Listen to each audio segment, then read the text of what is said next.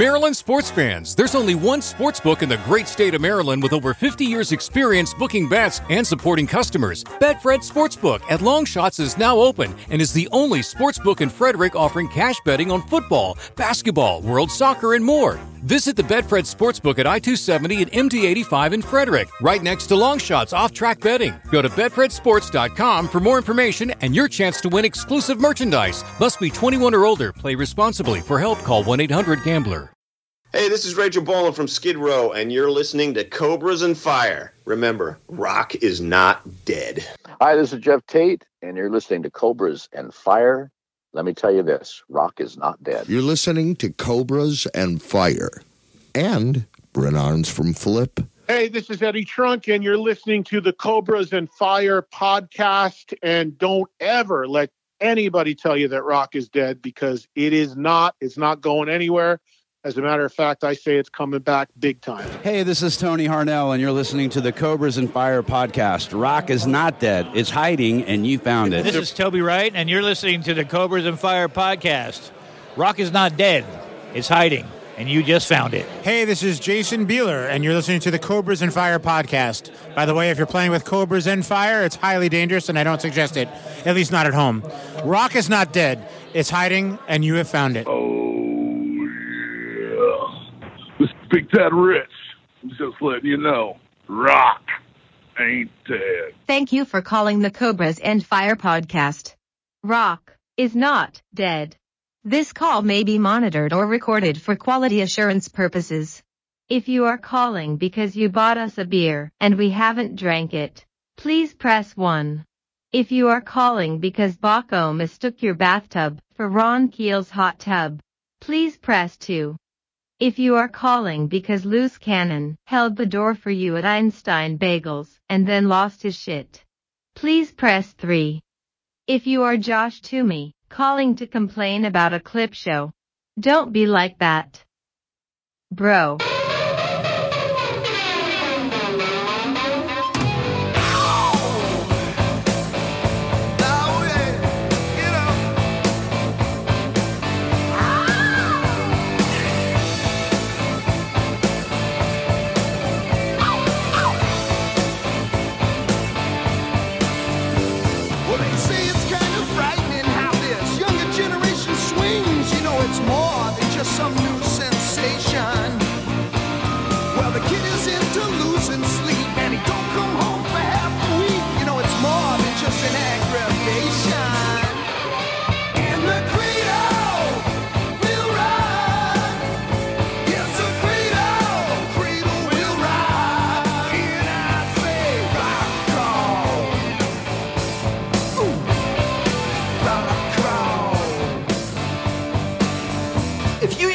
iPhone, Android or whatever, there's it's almost impossible unless you're in the front row to get a picture that doesn't look like dog shit. Do you Uh. understand that? You're never going to look at them again. You think you want all this stuff, and I got to tell you, this filming at a concert is the same thing as the equivalent of a selfie. Can I go into this?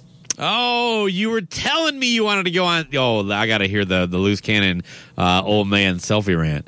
Okay.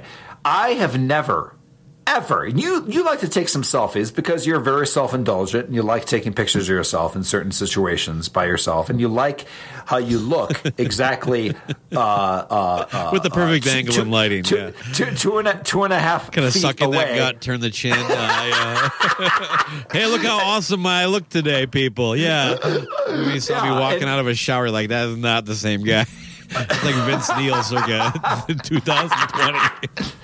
Yeah, maybe Vince Neil should should work out some kind of selfie angle the entire concert. Do you think he can? Do you think he has one? I don't think he has a selfie angle. Uh, he's got like a selfie stick and he's like showing the guy making his burrito at Chipotle. that would be great, wouldn't it? Oh would love it. man, just think how much that would boost our ratings. It would. Ugh. It would all come. It would all come together. Um, but yeah. So my point is, is that uh, in my day, a selfie was when Hulk masturbated to- to himself. that was a Hulk selfie. Hulky. Yeah, giving your giving yourself a selfie was something you used with. Uh, you had you had your uh, you know, your regular chair and you had your selfie chair, right? Yeah. What's going on over there? Oh, this is where I jerk off. So the term selfie, the term selfie itself is has a bad Hold on. vibe with me. Pete, I, I just showed you a jerk off chair. I don't bring women in here. You doing the uh, the uh, whole "I love you, man"? Yeah, Is that great the- movie. God, the jerk chair. Pete, this is the man cave. There's no women allowed in here. I got a jerk off station for God's sakes. But the whole thing is is I just want to set a scene. Is I talked about that I went to the desert of California called Palm Springs last episode, and I was telling my my ignorance about many things. But at the hotel, there was a, a just basically it was like a party atmosphere, and there was like 200 kids. They're all fucking millennials, and I'm not exaggerating. At one point, I went to go get something from the the room, and I came back, and I was wa- I entered, and I, I am going to have to say 80% of the pool was taking selfies of themselves. I, I'm not joking. And th- this is a very risky proposition. They're drinking all day. They're by Yeah. the water. I, it, but, but there was pictures of selfies of people taking selfies of everything. And I was like, oh my God. I mean, what the fuck is going on? There's never a single time where I'm like, today I need to take a picture of myself with my arm extended. It's just not Oh, something that. I want to do. We're talking about future senators here, man.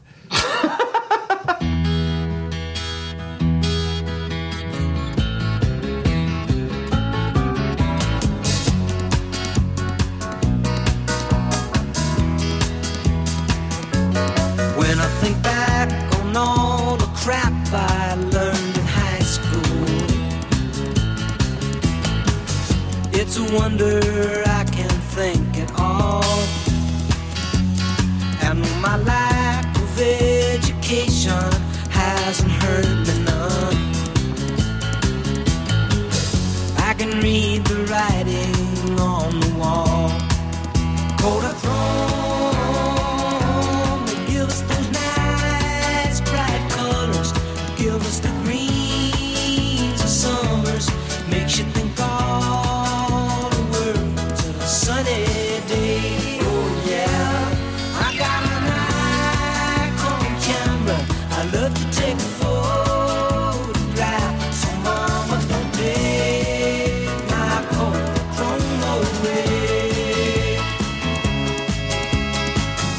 while back, we covered uh, the dust up that happened between uh, Tommy Lee and his son Brandon. They had a bit of a falling out, and uh, because we care, we made fun of the whole thing. well, again, he did hear the song uh, with his name in it. yeah, it's uh, It's justified. You would do the same thing Yeah, if of there was a song called Baco. Oh my god, I really wish my dad would have wrote a song called Baco. Can you imagine? Steve Dave Bakken here. I'd like to play a little ditty I wrote for my son Baco. Love you, buddy. Hope you hope you enjoy it. Uh, hold on, hold on. It looks like I got to tune up my little guitar here.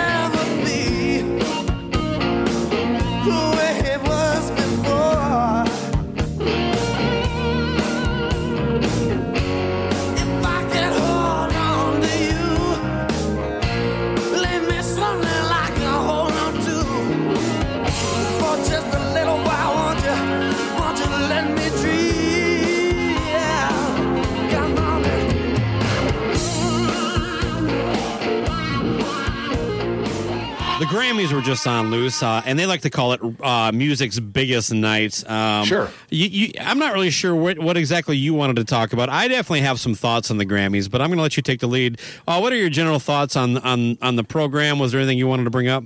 The first thing I, uh, that I realized is every time the Grammys take place, I find out about it a couple days later. so it, it's it, it's almost as if I don't give a fuck. You know what I did during the Grammys? What? I sat in a hot tub with Ron Keel. I got to tell you, you might want to clean that hot tub out at this point because he plays based on- acoustic guitar in the hot tub, by the way. that's, yeah, that that's fucker's impressive. warped as shit, but he can still uh, pluck away at it. But anyway, He's got he's got acoustic elbow. yeah. So we skipped the. Grammys and the Super Bowl halftime show and just take you know taking a hot tub. I cannot wait for you guys to show up on the scooter. That's all I gotta say. Rockin' Pod Three. Yeah. But uh, walking in like like like one of those movies where everything slows down, the the, the, the doors open up and there's like the the, the bright lights and doo, doo, doo, doo, You know, I've been in. trying to get uh, my boy uh, Wilson, who lives out there by you, jealous over my bromance with Ron Keel. It's not working, so now I'm trying to do it with you. Are, are you upset that uh, um, basically uh, I might be leaving you for another man? I don't know. D- does does me uh, sending you pictures of of the ambiguously gay duo on a scooter together and saying this is this is Baco and Keel like Jordan and Peele? Does that upset you? Uh, I I didn't. I didn't know it was a shot. No, it was very uh, passive aggressive. Just you know. anyway, back to the Grammys, where uh, so so just so the listeners at home remember, yeah. me and Ron are in a hot tub, and the Grammys are being televised. Carry on. Now, yeah, here, here's how I summarize the Grammys, though: is you know you vote as a great American, right? American. as as is my right to do so until convicted of a felony. I, uh, you like how I'm like just banking on the idea that it, someday I will be convicted of a felony. You're just putting it out there. Yeah, I can't, I, it's unavoidable, Luce. It's in my blood. It's in my blood and it's in my bones, in my heart and it's in my soul. Point being is when you're going through that huge hanging Chad uh, ballot and you're getting confused. Uh, as- We use do. markers here in Minnesota like good Americans. Okay. Anyway, you're working with the Chads and you're moving them and they're hanging this way and hanging that, and you're you're you're deciding what you're going to vote for. At some point, there's a section or a department that you just really don't understand too much about, unopposed, you know, unopposed offices.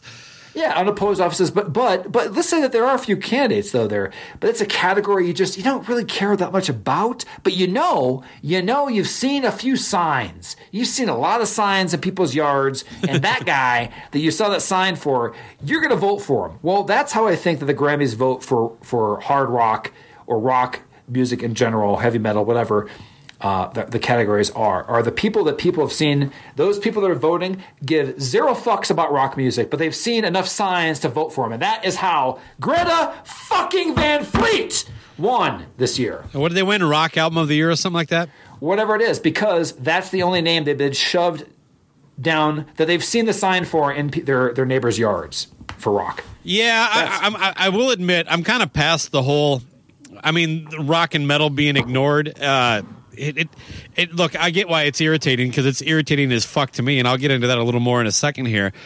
But it, it's it's kind of like I don't know, complaining about traffic at this point. That's not even a good Greta Van Fleet record. Right. I'm not even yelling about Greta Van Fleet. I'm saying that's that's how little you're served up, and you don't care enough about it. So there's just enough information out there for, to make those decisions. And, yeah, uh, it's think it's weird how quick they kind of got to where they did because. Uh, I think we'll go about that in the next section too. Oh, yeah, and like because about two years ago, uh, I was basically asked by their manager if they could stay at my house for a week. You know, Right. and, and now I, I can't even get a, a freaking photo pass to their show. Or no, you won't even get a response back, really. Well, I get a response that says no. a serious question though, Lewis. The Grammy uh, gave out over 80 awards. The telecast is something like three and a half hours. So it's a long program. How many of those 80 plus awards do you think were televised? 25. okay, uh, 10. Really? So here's Okay. my here's my thing. The the Grammys isn't even about the Grammys anymore. I mean, eh, we we see this time and time again, and not in a in a matter that I consider progress. It's it's always regress. MTV no longer plays music. The Learning Channel they fucking feature shows like Honey Boo Boo and Twin Sane Wedding. It used to be like about educational program. But did you know Twin Sane Wedding is about twins getting married? They also have another great program called Dr. Pimple Popper and Say Yes to the Dress. the E Network, the Entertainment Network, is basically just the Kim, the the Kardashians on constant loop. I, mm-hmm. th- they, they, I think they spend one hour a day with entertainment news, and then go back to whatever fucking side show they have for that that that garbage pile family. That's eh, eh. actually the name of the show. I Give actually have show a, again. Uh, the, the Keeping Up with the Kardashians, Kim and Khloé, Khloé and Kim, uh, uh, the slow one and the ugly one. Uh, uh, my dad has a vagina. Uh, you know, it's just.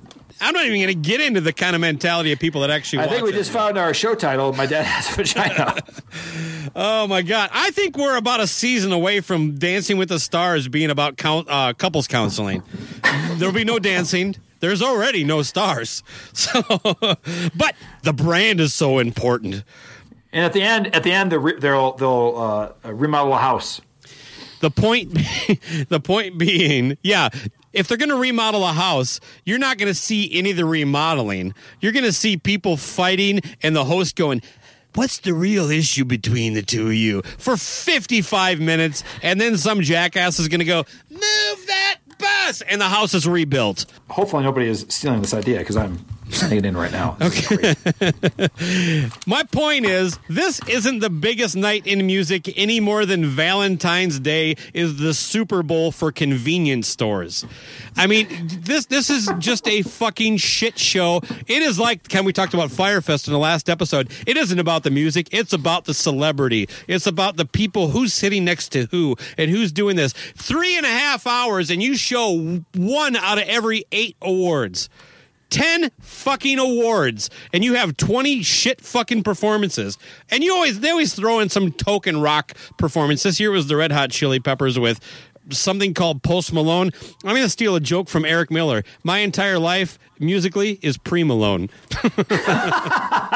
uh, thank you eric miller. This is my point my overall synopsis here. I believe in rock and I think music matters. And to see this shit show, which is really more of a funeral for music than anything that celebrates it, it's paraded annually as the most important night. That fucking breaks my heart. This this is garbage. I mean, it it, it it's it just gets progressively worse. The Grammys seem to be trying to convince you that rock music doesn't exist. Spectacle is real, and that's why I, I I have to say something. That's why I don't want to sit quiet. Fuck you, Lady Gaga, and your crocodile tears, and fuck you, anybody who enjoys that garbage. Oh, d- I. Uh, what's her name? Fucking Alicia Keys hosted the thing. Did you see her play two pianos? Oh my god, people. They weren't two different fucking instruments. They were two pianos parked next to each other, and she literally just turned her stool. Jesus But what- fucking Christ. But one of them was a grand piano, so you have to be a really. They were both. player. Wait, what was the other one? A baby grand? That's right. Yeah, Jesus. I mean, oh, no, one was black and one was white to show It's unity. Listen, her name is Alicia Keys. She knows different sizes of keys to play. She's a fucking idiot. And you know what? I, I, she's she's trying to push this no makeup movement. I'm sorry, baby. You, you need it.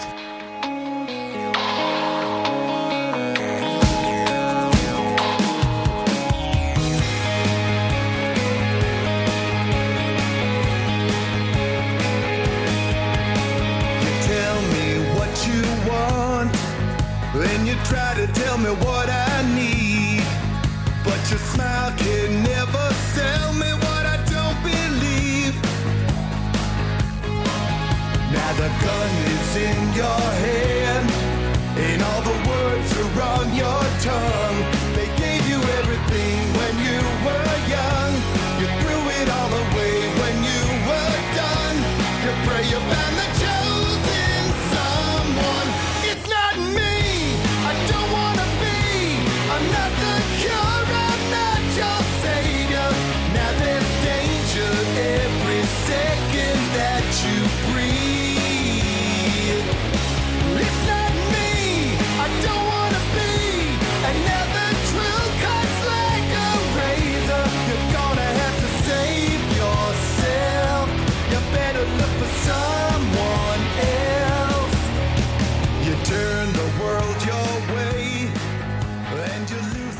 Now let's move on to Buck Cherry.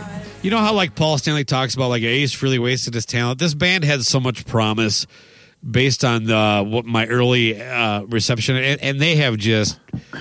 I don't even understand how they continue to have a career with, with songs like "Crazy Bitch," and it's just like. Uh, the, the singer was just out recently talking about how like he thinks that they should be more popular and i'm like i do not think you should be more popular i actually like him as a singer a lot i just think their music it, it just it went from being a great rock band to I don't even know what the fuck you call them now. I mean, they're, yeah, they're basically you, you know those stickers at at Spencer's that say "fuck you, you fucking fuck." If that sticker was a band, it would be Buckcherry.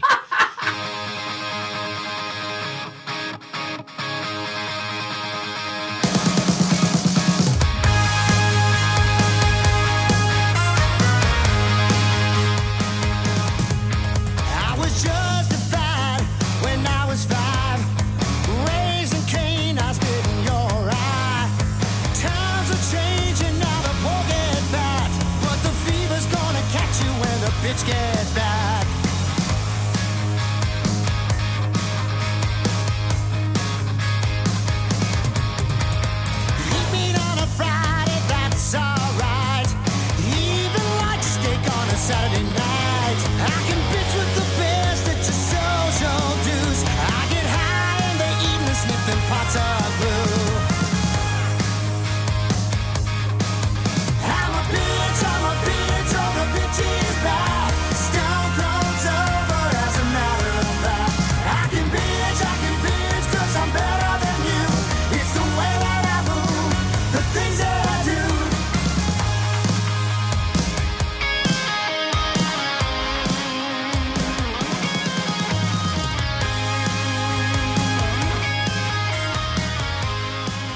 There is a, uh, a new announcement in the rock world, and that is that Geoff Tate, formerly, formerly of, of is now being a chauffeur and taking people on wine tours. Yeah, and uh, Bandsintown has already got me going. So So no, this is not in this country, just so you know. yeah, this is in Uh, Europe, right? Yes, it's, it's in Europe, and um, again, the, the the this following segment, the jokes have written themselves. Okay, so uh, you you first. Uh, what are your thoughts on this uh, on this process? Because uh, it, it, it to, to kind of set you up a little bit. Uh, many years ago, we talked about you going to a Geoff Tate solo show. Yes, right? yes. And um, Geoff Tate, what is his concept of his music and what his fan base actually is? I mean, he has his fan base, which are are metal fans. Sure. And he clearly wants more. Like he like we're talking about a wine tour. He was drinking wine and like you know, he's like he's he's doing a storyteller kind of thing and then like meanwhile like some drunk guy with his shirt tucked in really tight from like the uh you know, I don't know, the uh Empire tour is going uh What are you drinking, Geoff? And, and of course he's like, oh, you know, this is a uh, eighty six Pinot, and he's like, you're like, get fucked up, you know. It's like, and so I kind of felt bad because it's clear that he wants something more than what his audience will ever give him. These people that uh, I loved, I took care of, uh, I nurtured all the relationships, uh, worked at a very intimate level. The betrayal is like immense. he, he really does and and to that end you know he's he many years ago he put out his own wine called appropriately titled insania Yeah, right? yeah. People always ask me, is this a hobby? No, it's it's more than that now. It's grown into a passion. yes and uh and and uh, Is it a hobby, by the way? No, it's it's more than that now.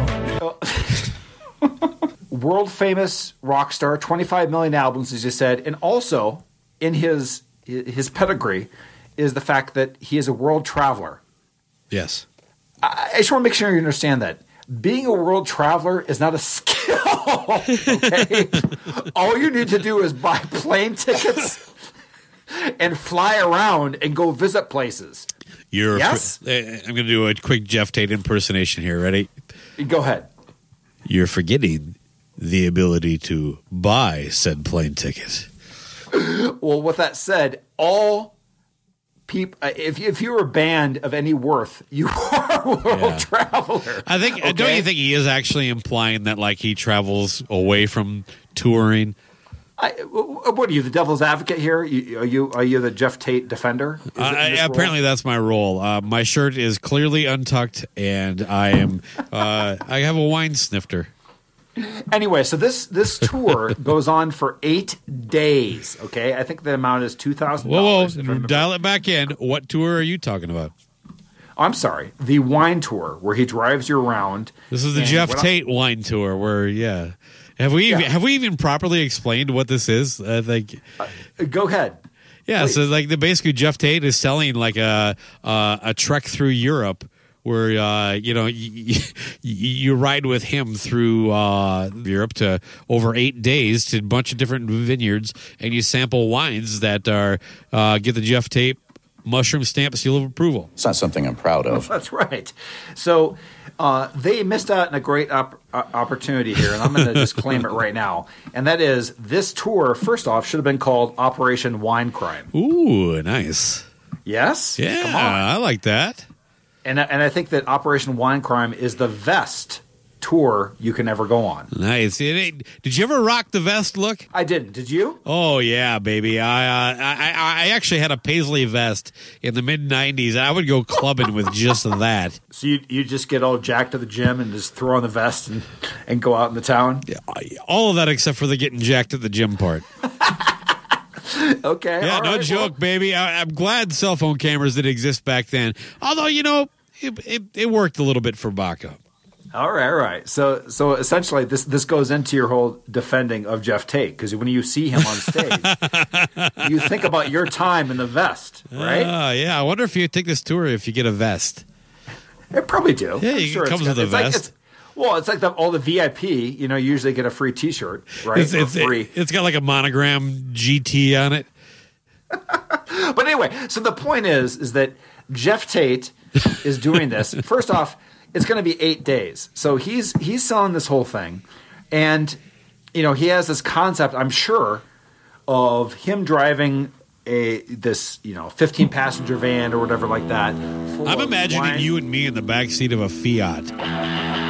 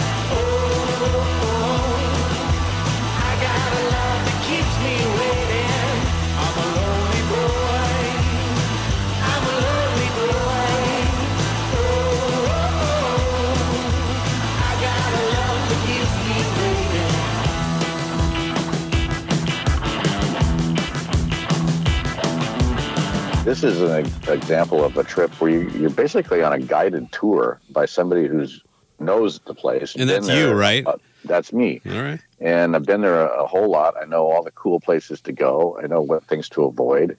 And so you're going to go and you're going to have a really good time. You're going to be probably inebriated the whole time, but that's cool.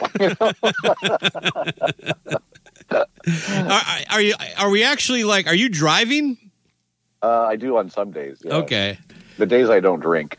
Okay. It- well, I, that was assumed, but uh, um, is it like a van or a couple cars, or what do you do? I'm just trying to picture yeah, this whole got thing. we've got like a you know Mercedes Sprinter van, and it's pretty comfy and cushy and and safe and and fun, and uh, but yet you know it's me driving. Yeah. so he got that. yeah. How how drunk are we talking? Are people taking shirts off at the end of the night, or Oh, you know, it, it gets kind of crazy. Yeah. Okay.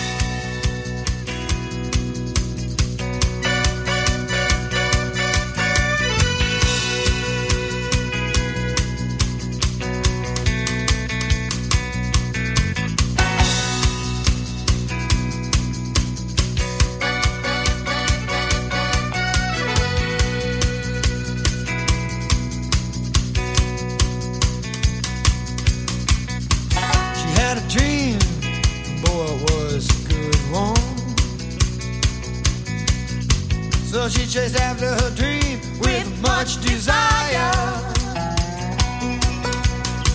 But when she got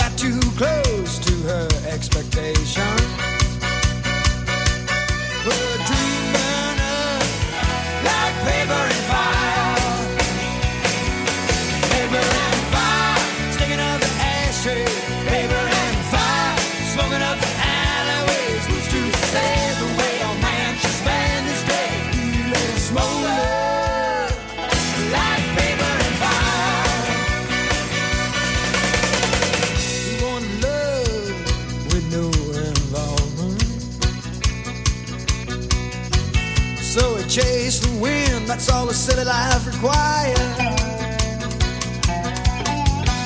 And the days of vanity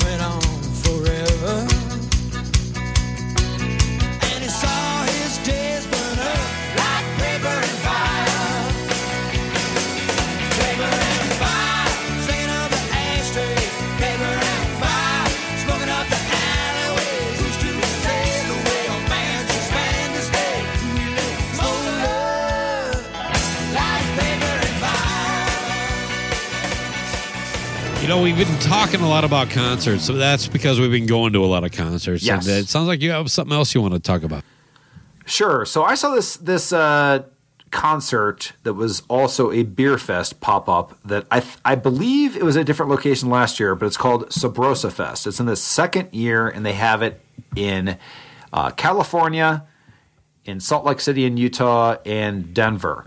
And it is a craft beer taco and music festival with mucho libre wrestling. So here's the thing: the hook was unlimited tastings of over 150 different craft beers that goes from noon from noon until four, and the price of this thing was 40 Wait bucks. a second. You get to taste 150 different beers made in 150 different places from noon to four, but Geoff Tate takes you to like 10 vineyards over eight days. I know this is just packing it in. It's more, it's more, uh, it- it's more efficient. So, yeah. So the but and the lineup on this thing was the Vandals, Black Flag with a fake uh, Henry Rollins, which is pointless. Strung Wait, out. Black Flag was there. Yeah, Black Flag was there. Strung out. The Dwarves, who the fuck they are. And uh, but my my selling point was the beer and Bad Religion, who I've never seen. I'm I'm a big fan of. I, I uh, Okay. I'm not that big of a punk fan, but Bad Religion has always broken through for me. So point is 40 bucks which is actually less than usually a beer fest is with no entertainment but i just want to go into beer fest in general have you ever been to a beer fest with all the tastings I I have not. Okay, so basically, you're given when you when you enter a uh, a two ounce. They don't have a lot of all you can drink Coors Light beer fest.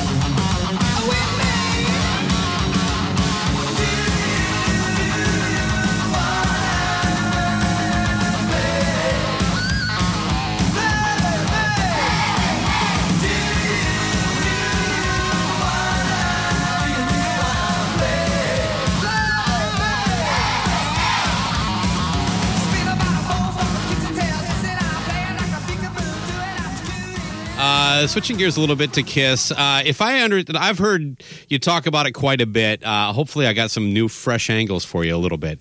Uh, but but if I understand your your background, you came in around '76 with the Destroyer. Is that when you became a fan? That's when I got the my first Kiss record, which was Rock and Roll Over, was the new album at the time. Okay.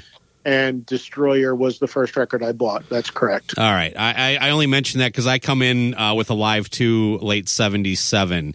Um, so I've been That was fan- the first time I saw them live. Okay. My my my uh, my fandom has been pretty lifelong. I, I just wanted you to have that kind of reference point before we carried on. I heard you on another uh, on on a Kiss podcast, uh, Three Sides of the Coin. I really I really enjoyed it, but I, ha- I should preface that by saying I kind of enjoyed it because. I don't think I've ever heard you have a take on Kiss that I personally disagree with. So it's almost like, you know, you're preaching to the choir when it comes to this stuff. When you were on that show, though, and, I, I'm not asking you to tear into these guys or anything like that, but but at a certain point for me, listening to it, did it ever feel to you almost like that movie Groundhog Day? Like you're you, they they it seemed like you were getting pulled back to the same point without anything different being added. Like you end up kind of I don't know. Just, it seemed like they just kind of repeating the same thing. Like, well, don't you think this, Eddie? And Well, I, I don't know. I mean, I, I think those there's three guys that do that podcast, and I think they all come at it from a little bit of a different uh, perspective, I guess, on things. I none of my- them agree with take- you as far as the Ace and Peter thing, though. Yeah, I yeah, I guess not. I mean, which is fine. Again, I I Oh, sure. appreciate and respect everybody's opinions, but I I um you know the one guy I forget I forget all their names, but the one guy who was was clearly like uh the the the the super fan of of the group by far where I remember he was the guy that like literally like was willing to I think at one point I even said, "So you're pretty much willing to accept anything on any day that they're throwing at you?" And he's like, "Yeah, pretty much. You know, I love Kiss, and anything they want to do is." And I, I you know, that's that's kind of stuff is hard for me to process, even though I, I again, everybody's entitled to like what they want and their opinions, but when when you get to that level where it's just like I'm willing to really accept everything and anything that this band wants to do or whatever marching orders they give on any given day. That I have a hard time with because I just can't even understand that. I mean, as I've said a lot, the, every band that I love, and there are many more beyond Kiss, but every band that I've ever loved, I can point to a period in their career that I was not that big of a fan of, that I didn't agree with what they did, that I didn't like the lineup, Sure. that I didn't like the music they were making. There's nothing wrong with that. So, um, uh, but I don't, I can't think honestly of any band that I've ever liked that I've literally liked every single era and every single thing and record they've ever done. But he was of that mindset, and I, I find that pretty fascinating.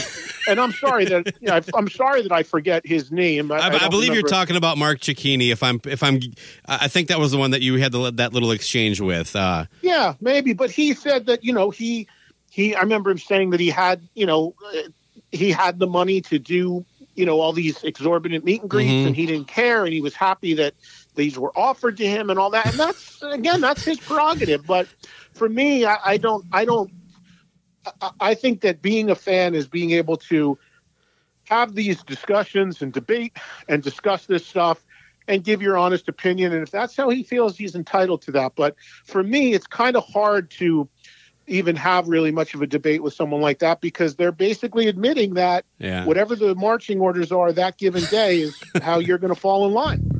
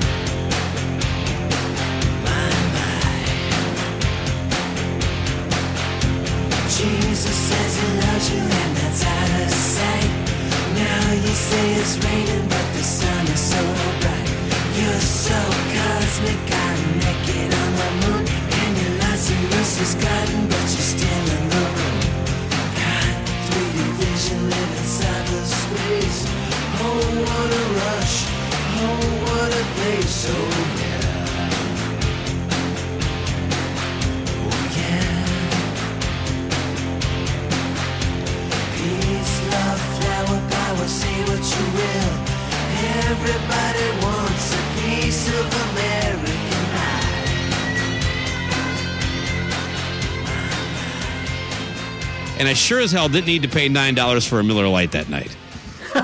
That's a real sticking point for you. Isn't Yeah, it? it is.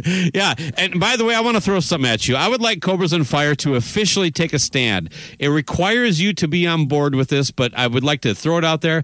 And if you give me your support, this can be the official stance of Cobra and Fire. Can I? Can I throw it at you? Please. From this point forward, as long as you agree, Cobras and Fire officially st- takes the stand that any beer that costs more than seven dollars includes the tip. Oh my God, yes.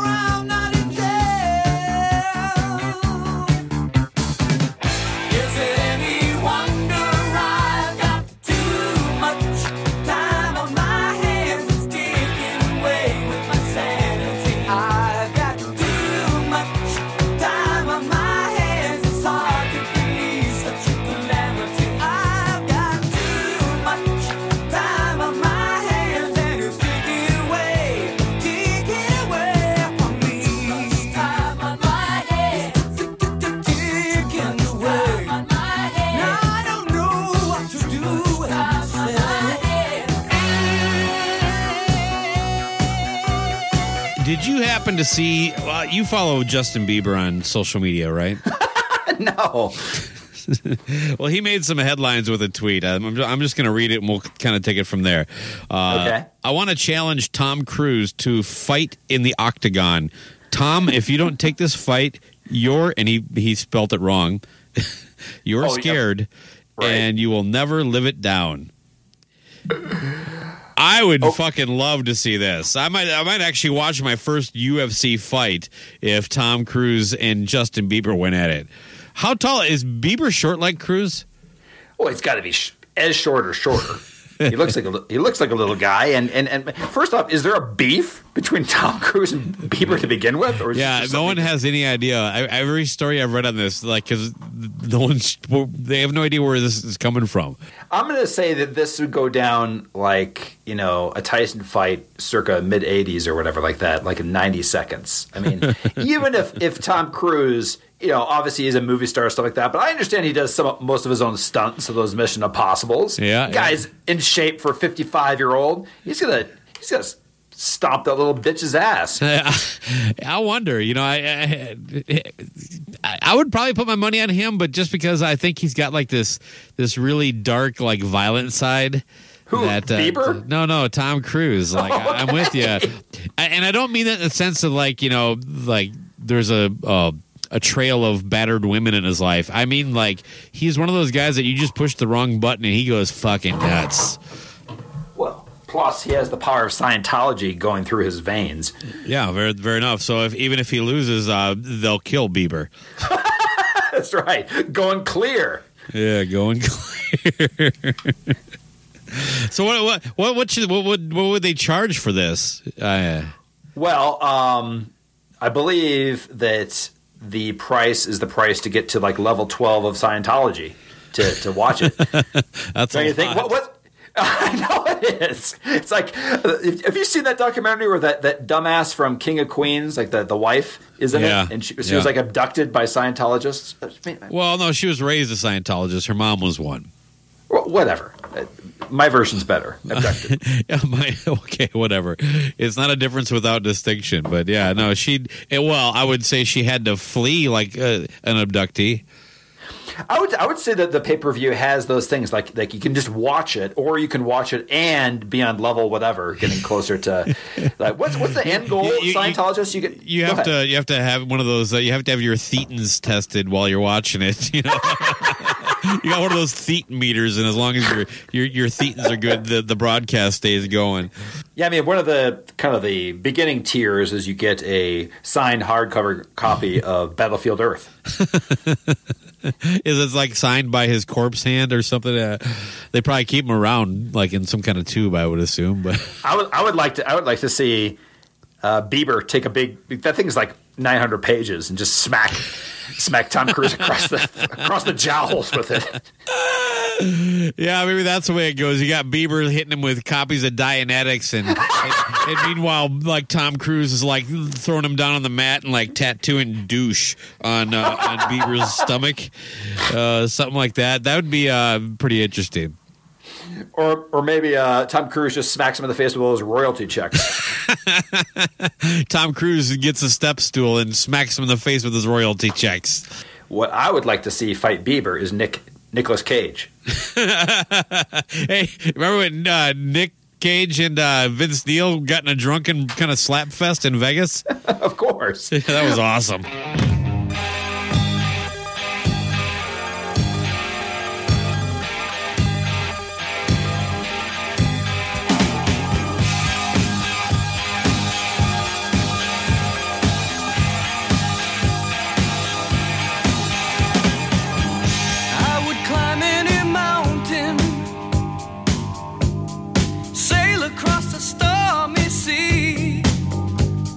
If that's what it takes me, baby, to show how much you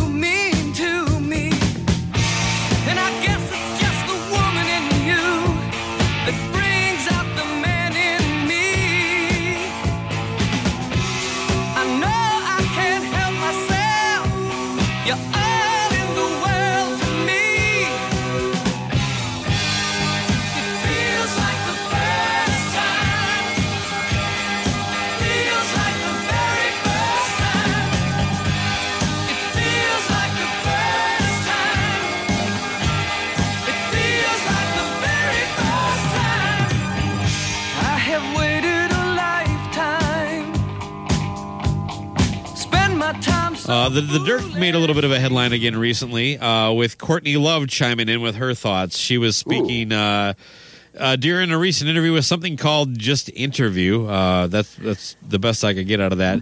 But let me just read read her comment to you, and then we'll get into Tom, uh, our, our, our our new mascot Tommy Lee had a reply, of course. But Doesn't suck. Sure. uh, let's start with her comment. Uh, I recently had three girlfriends over, and we sat on my epic Majorelle Art Nouveau bed. God, I, I really don't like this woman at all. Uh, my my Rolfer. What is a Rolfer? Um, I'm something that a douchebag uh, owns. Okay, my my Rolfer come over to do his thing. We don't call it a massage. They get so pissed off. The Rolfers do. He does this deep tissue body work on ladies. We watched the dumbest Netflix movie ever called The Dirt. It doesn't It's suck. so stupid and vile about women is and just fucking dumb. It was super fun to groan together. We had jasmine tea. We all got our bodies worked on and watched this white rapper named Machine Gun Kelly, and we just made jokes. I was like, when's Ozzy gonna snort the ant? Then within sec- seconds, he snorted the ant. Then Nikki Sixx character was like, I have a new girlfriend. She's sweet. She's wonderful. And I was like, her name is Heroin. Two seconds later, her name is Heroin. I was killing it. First of all, not buying her story at all. She probably did all that stuff, but she already knew all that stuff. She's acting like, you know, she's predicting how the story, like, she's basically saying um, the movie was scripted because it, was scripted. Okay. Is that it or is there more? That's that that that, that that's the entire comment that I was able to find. My God! First off, before we get into this, uh, you know, she this is on Twitter. No, this is from an interview she did for Oh, okay, something okay. called interview. F- fair, okay, appropriate. But but okay. So here's my thing on this. Before, before that, the the lead up to the actual content hits like, look at me. Three, three. Look at me. It's like I'm in an awesome bed. I'm doing this. I'm getting. I'm drinking jasmine tea. She is a ridiculous human even to begin with, right? Before putting the dirt down. But I want, besides her ridiculousness, what did Tommy Lee say in response? Well, before we get into Tommy Lee, I have one important question for you. Oh, please go ahead. Would you? Um, only when she was in the purple hair phase and the in the uh, uh, on almost dead the, the the corpse look in and the People versus Larry Flynt. I- I'm all in on that. Or the album cover of a Hole second album. She looked good, but I'm sure that's because she was in the dark. I'm going to argue with the idea that she's ever been at a, a point where she looked good, and I'm going to say this: there are not enough PBRs in the world, and and Baco's you know been been in some some dank squish before, so. No, I, I joke with that because the fact is, is that I remember she got some brave reviews for her acting oh, on The God. People versus Larry Flynt. And like all she did was show up on the set and Yes. be herself. She looked like shit. She acted like just a, a drugged out, ju- you know, just horrible human being, and that was it. That's not acting. That's just being Courtney Love. Kurt Cobain wasted his fame and money. I mean, my Oh, God, my this God. is the fucking trailer trash you hook up with. You're that committed to the bit, Kurt. And I even have a couple Hole songs uh, on in my playlist, but that's because they're written by Billy Corgan. And she's acting like she's the most prim and proper, like oh hoity-toity, you know, uh, rich lady. You know what I mean? It's just like you're such a fucking fraud. Everything about this reeks Courtney Love. She she's she's not. Oh, when's Ozzy going to snort the ant? Like you've never heard the fucking story before. I, she's probably got four copies of the dirt highlighted with her favorite parts uh, under her fucking bed that she.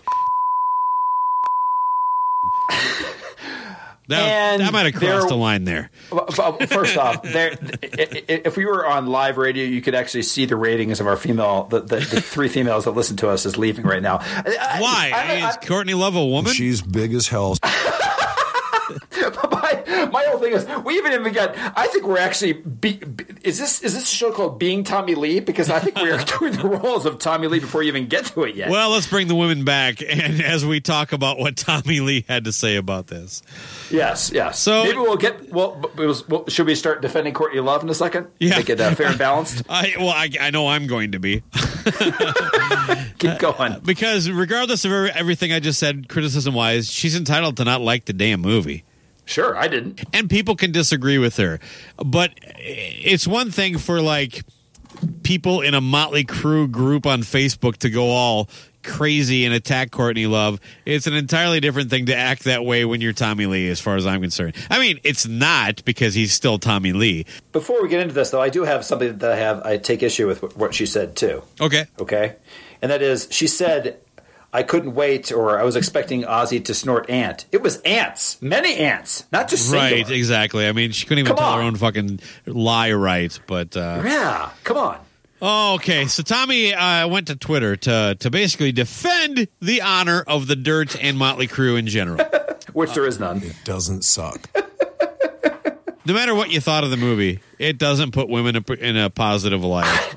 Okay, No. and and and every woman on the planet has every right to be offended by the way they're portrayed. First off, it doesn't even put them face up. and there goes the last female voter listener. Sorry, Stevette. I, I'm just, I'm just, I'm, I'm just speaking the truth, man. Come on, All right, should we get into Tommy's comment? please, please. All right. So Tommy, Tommy, of course, had had of course genius, uh, uh, you know, really mature comeback, and that was, "Hey, Courtney, when's your movie coming out?" Oh, that's right, never. Boom, mic drop. Is that it? That's, his whole it. comment. That's all he had to say about it. Look, I'm all for being a youthful kind of kind of guy, but you kind of have to mature mentally, right? To the point where, you know, I mean, I I'm now picturing. I think Tommy Lee right now might be in a bathroom somewhere where writing like, uh, for a good time, call Pamela and putting Pam Anderson's phone number on he absolutely is.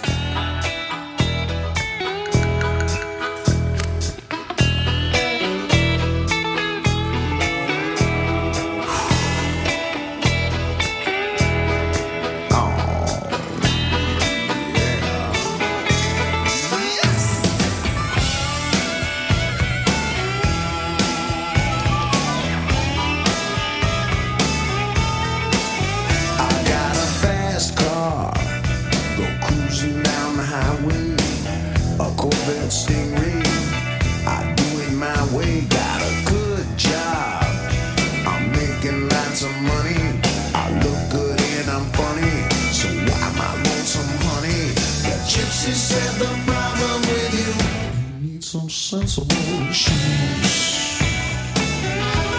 Yes, you do. Yes, you do. Look at this black bug. It's loaded with phone numbers, potential lovers, new worlds to discover.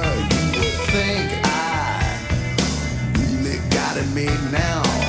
New Ray-Ban shades, but I'm a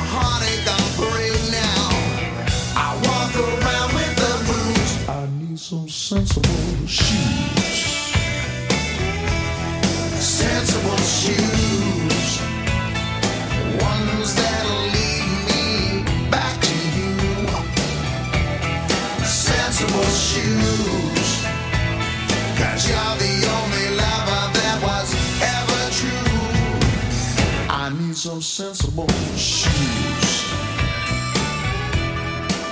would like you to chime in on an argument my wife and I have been having, um, because uh, you are the great mediator. And, Okay. and, and actually, you know, anybody listening, feel free to to comment on this on our Facebook page and let me know what you think. Uh, I, there's this uh, sign or or something we saw at like uh, uh, like Home Goods or something like that, right?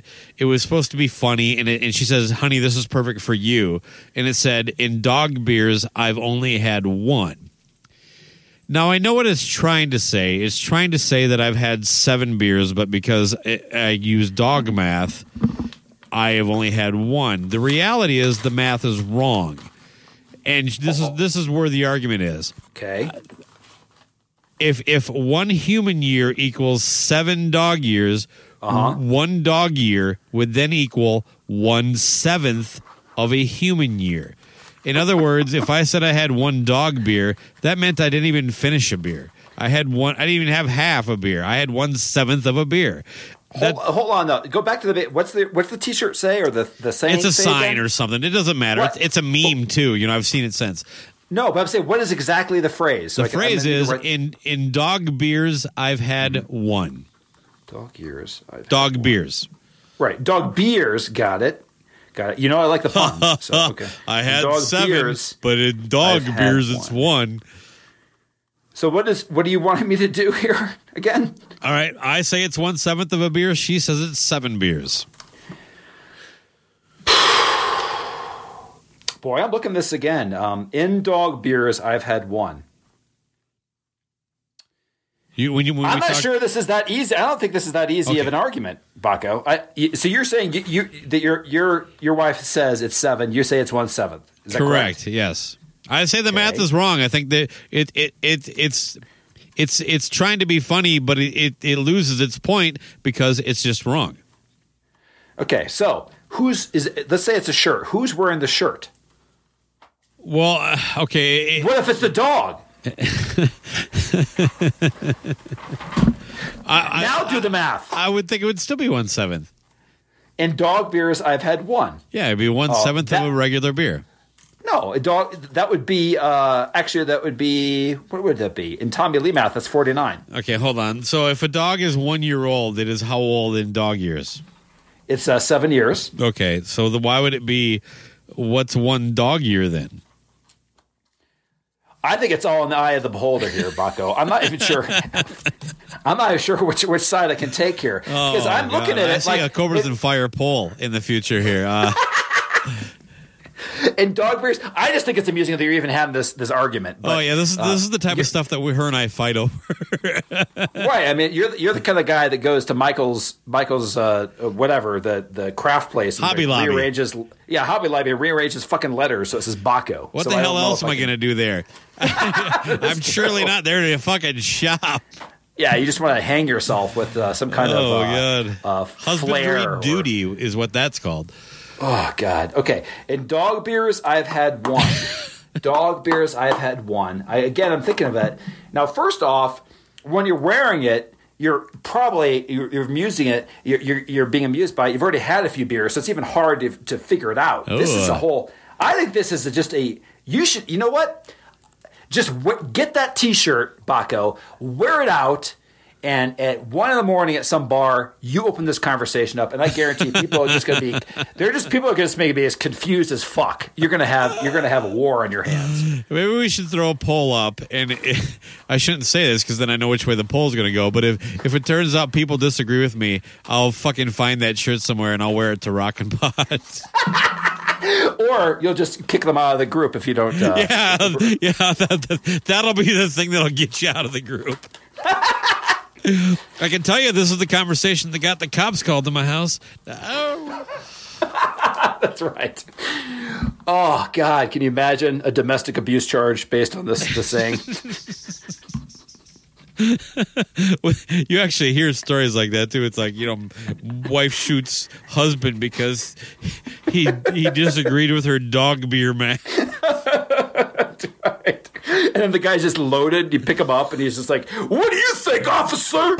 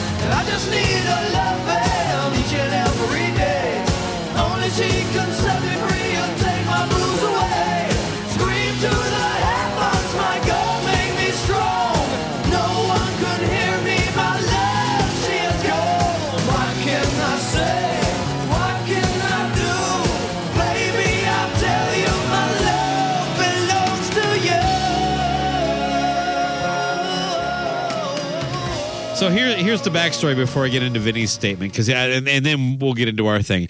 Uh, basically, uh, Vinnie has hired another promoter to basically throw a Vinnie Vincent birthday bash. I, I don't know what that even means, uh, but we have some speculation that I think you might enjoy coming up. Well, the promoter I think is Tommy Lee. okay. Anyway, Uh, uh, but Vinnie, of course, is doing this on uh, August. Uh, what, what's the day of the Rock and Pod 3? Is it August 9th or 10th? I can't remember. Uh, I believe it's the uh, uh, one of those two. It's August 10th. I'm pretty sure it's August 10th. And he, Yeah. basically, he's doing it on the same day as Rockin' Pod is in the same hotel that Rockin' Pod is. And and last year, in case he, I, I glossed over it, Vinnie was going to be at Rockin' Pod too. After he agreed to do it, he came back to Chris and said, you know what? I'm not really sure if I want to do it, but if you give me a couple thousand bucks, I'll I'll still do it. Right. At that point, Chris just said, "You know what? Um, I'm sorry, we, you know, but uh, that that that's not the agreement we had. I'm just gonna, I'll, I'll pass." And then Vinnie, of course, torched Chris on, on social media, and then uh, deleted that whole group and all that kind of stuff. Now Vinnie is uh, he, he reached uh, through his uh, uh, promoter or whatever of the, of this birthday bash, uh, reached out to Rockin' Pod and asked to kind of do kind of a co-promotion thing that again I'll, I'll refer you back to to decibel geek to kind of get the the exact details of this but basically they wanted to kind of like uh, kind of piggyback onto rock and pod to help sell a few tickets they thought it'd be a good kind of cross promotion thing yeah uh, Chris said no, and Vinnie said this. Can I get into the? I'm gonna. I only highlighted some parts of this statement. Please, because this statement is like a small novel. Yeah, we wouldn't. Uh, we'd have to do two episodes just reading this statement. Uh, Yes. so um, hi- hit the, hit the highlights and check out Decibel Geek for the full Monty. Please. Yeah, Chris reads the entire thing. So, all right, uh, this is a message from Vinnie Vincent. That's that's how it starts. to all Vinnie Vincent fans, this is my statement straight from the heart. At that point, we know we're about to be fed a lot of bullshit. Sure.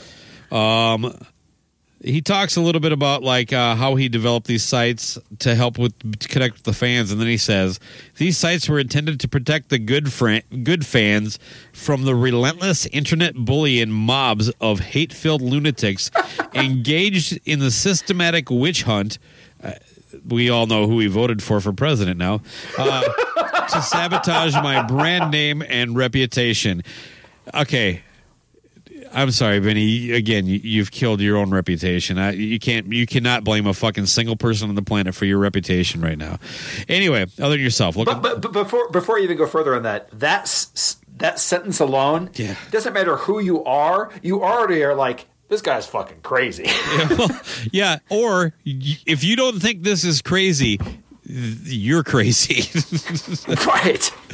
Okay, you probably think the earth is flat. Anyway, we live in mobs of hate-filled lunatics. Oh wait, no. We we live in a weird fucking time when a few rejects from the wanna ride. Hold on. I just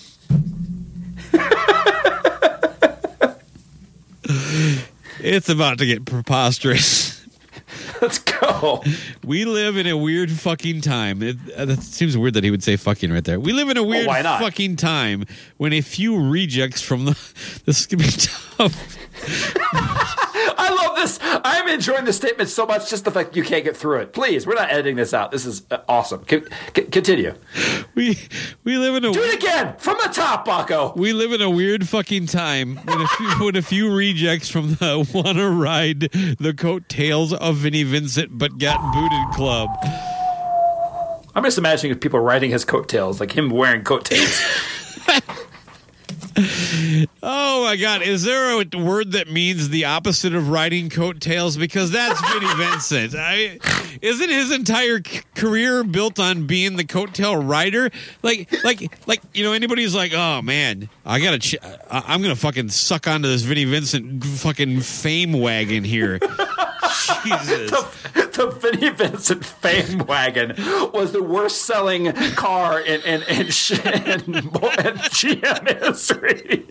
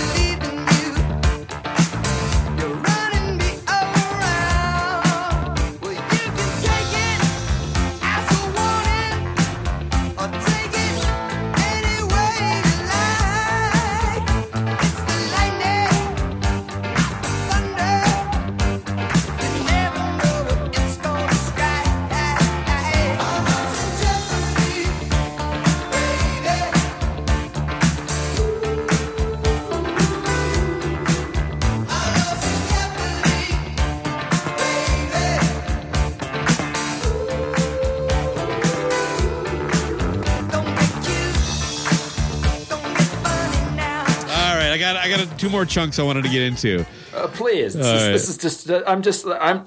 I'm basically just sitting here with popcorn, and this is like a, a feature presentation. I'm enjoying this, but I really want to get to our next part. But uh, I know my attorney sent me an email yesterday stating that that, that an organizer of an event, uh, like not he's not he's talking about Rock and Pod three.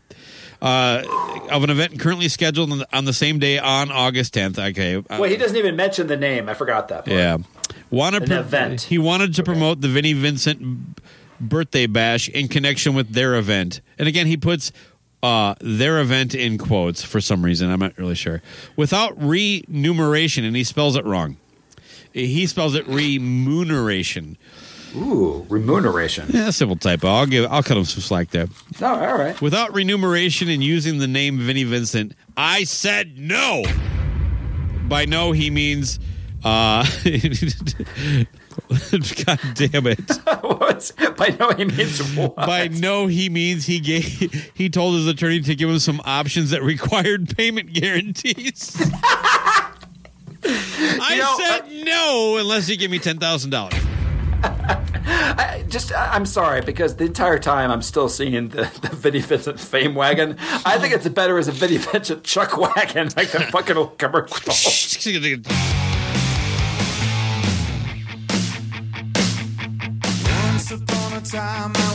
Somebody else.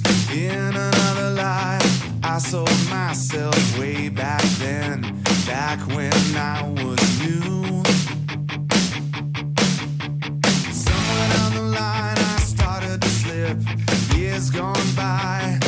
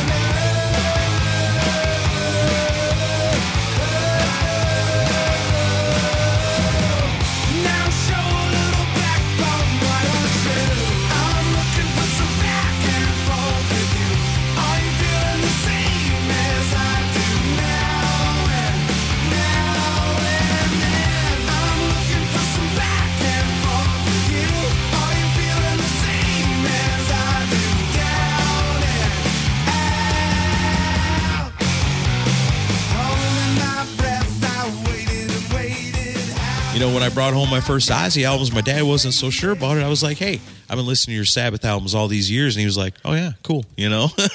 so there wasn't really a whole lot they'd ever said about music. I mean, they were okay with it. They probably thought I was weird. Sure. Because I was so into it. But then, you know, someday they'll invent a thing called podcast and it'll all be worth it. Ah, yes. Someday, when podcasts take over the world, I will go back to my parents and say, "Thank you for you know letting me listen to your Sabbath albums, and my aunt Pam for letting me listen to her Kiss records, and my uncle Bruce for letting me turning me on to all kinds of cool stuff over the years. You know, my cousin Robin, and just all the people in my family that were into music. You know, and I remember my cousin Robin. He had cassette tapes. He had these two big old cases full of cassette tapes in a really cool car. And when he'd come over to my grandparents' house, he would let me go sit out in his car and sample his cassette tapes. And I just sit out there and I'd be in heaven, you know, listening to great white songs I never heard before and Dio songs I never heard before and, you know, crew. I mean, he had everything. It was, oh man, I miss those times so much. The discovery of new music all the time from people around you that are super cool and know what's up. That is, to me, the most important thing that we've lost is discovery. We kind of have turned into a, and, and I'm talking about our era. We've kind of become these parents that want our kids to like the things we liked, where our parents just were like, whatever, he likes this. I think that was better. When you when your friends turned you on to something, or your uncle or your sisters, right? And it, and it wasn't your parents taking you to a Kiss concert. I think it's kind of killed music a little bit. It has, and you know, to take that even one step further, and this was something else Chris and I were talking about too, is the fact that there's no more mystique. You know, the fact Yeah. that like when we were kids, like for my dad to say, "Oh man, I don't know if I should let you listen to Ozzy because that's dangerous." Yeah, no doubt. Or you know, people that saw Alice Cooper and go, "You shouldn't go to an Alice Cooper concert because he drinks." Blood of chickens and has sex with snakes and he's dangerous. And you know don't go to that kiss concert because it stands for knights in service to satan and they're dangerous. Nothing's dangerous anymore you know nothing's exciting the way that is. You know to go like i said to to get that ozzy album for the first time and go you know this is kind of scary to listen to this because I've heard all these things. And look at this album cover and look at the names of these songs. And you know I heard somebody shot themselves listening to it and but I'm going to listen to it. It's like watching a scary movie. You know you're going to be scared when you're little but you want to watch it because it's exciting.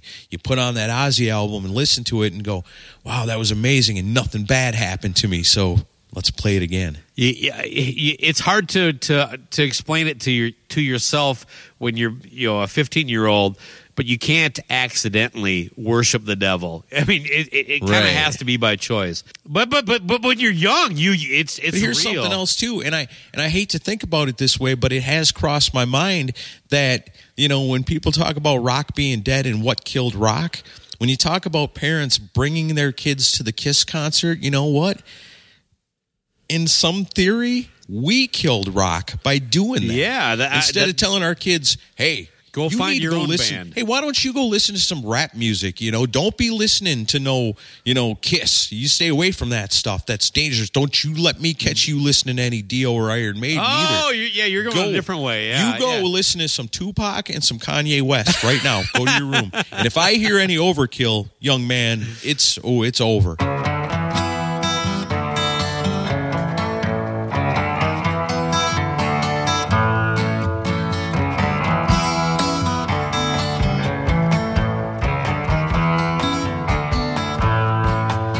Wash away my troubles, wash away my pain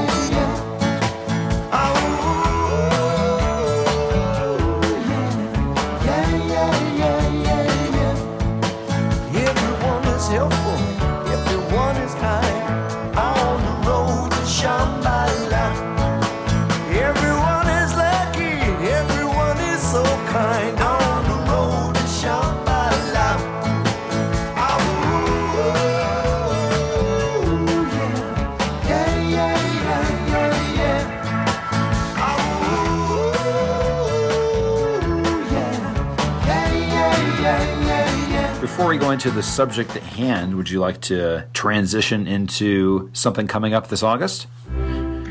Yeah, the um, Rock and Pod Expo Part 3 is happening August 10th. Uh, the expo will be August 10th. We're doing a really cool pre party concert the 9th at same venue. Everything's happening in one place. It's happening at the Nashville Airport Marriott this year. Uh, bigger venue, uh, I think cooler guests this year, and uh, Cobras and Fires coming back. That's like the big highlight, right? sure, that's going to sell the tickets. Yeah. But uh, yeah, it's it's uh, exciting, um, stressful, crazy, like it always is. Um, but yeah, uh, just you want me to go over some of the guests? Yeah, break down those dates again. Okay, August uh, Friday, August 9th is the pre-party the night before. It's at the Nashville Airport, Airport Marriott, Cumberland Ballroom, um, and that'll be with the Rock and Roll Residency, which features members of Ace and Gene's band. Yes. Also, um, a band out of the Cookeville, Tennessee area called Eight Ball, and also Lipstick Generation. If you are a music podcaster and you want to be part of the thing, um, if you register as a platinum podcaster, you get to be part of the first thing that's actually happening Friday afternoon before the pre-party. Is we're going to have a podcast mixer where we'll have drinks served, and you know, podcasters can meet up and network and kind of just kick off the weekend and make plans and do stuff like that. Saturday um, will be the expo. It's going to start at 11 a.m., uh, go through about 6 p.m. And some of the guests we have, uh, kind of the headliner is Michael Sweet from Stryper, who I know you guys are familiar with. Oh yes. And also Jason Bieler from Saigon Kick, Brian Forsythe from Kix, Eerie Von from Danzig is coming back. Baco did a great interview with him, and also uh, did a great job moderating his panel last year.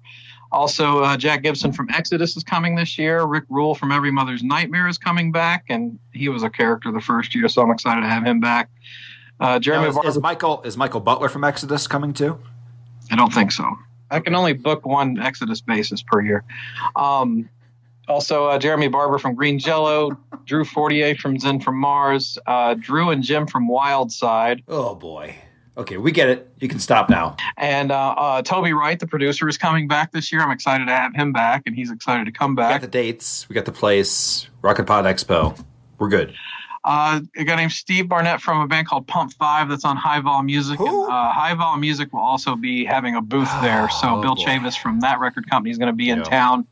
I'm excited to have him. Got um, exhibitors and, and vinyl vendors lined up. Let's wrap this up. Of course, dozens of music podcasts coming into town. We're going to have some live podcast sessions. We're going to have the podcaster jam, and it will not get cut after four songs this year. I promise. Do you pinky swear? Otherwise, it's not legal. Um, also, uh, a lot of the guests are doing signing sessions, meet and greet. Most of the guests tend to do free autographs, so hopefully that'll stay true this year. Cobras and Fire will Um, come by to the booth. Jerk socks, face fans, churny wipes. We're going to have a rock and metal music museum, which is going to basically be like stage Jesus played Christ. and worn Am I gear. on mute? Um, we're gonna. Ha- this is another new thing we're doing this year. We're having rock themed cosplay. So Ooh. there will be several uh, attractive females dressed as some of your favorite rock stars walking around. the Nice. Females this year. I like it. I know. I had, you know, it's costing me a lot, but no, I'm just kidding. Um, uh, also, uh, raffles and prizes. We'll have some really cool stuff to raffle off, and uh, I can't, I can't. Okay, really- that's it. I'm playing you off like the Academy Awards. You're out of time. You're not picking up on social cues. and just you know a lot of community that's kind of the biggest thing about it is you know so many people so many friendships have been formed through this thing for two years and i'm sure it'll happen again this year and as i was going to mention if you're a music podcaster or you want to be a music podcaster and you register um, to be a podcaster at the event there's different levels of registration and um, we're going to have an education track which will have speaking sessions on you know ways to build your audience ways to do video podcasts ways to transition to it ways to do live remote recording because you know, Somebody of get the hook. podcasters like to go on location and do interviews with bands before and after shows and there's always that irritating noise well i'll have somebody there that will tell you how to get the most out of Oh, your for fuck's uh, sake, I give up. And also uh, all that stuff. And then we're gonna have live podcast sessions all day that'll be professionally recorded and divvied out to the shows afterwards. So, um, and I'm still working on guests. There's still, there, as you know, uh, we never stop until almost the week of the show announcing guests, and that won't be any different this year. Can you hear me? Yeah.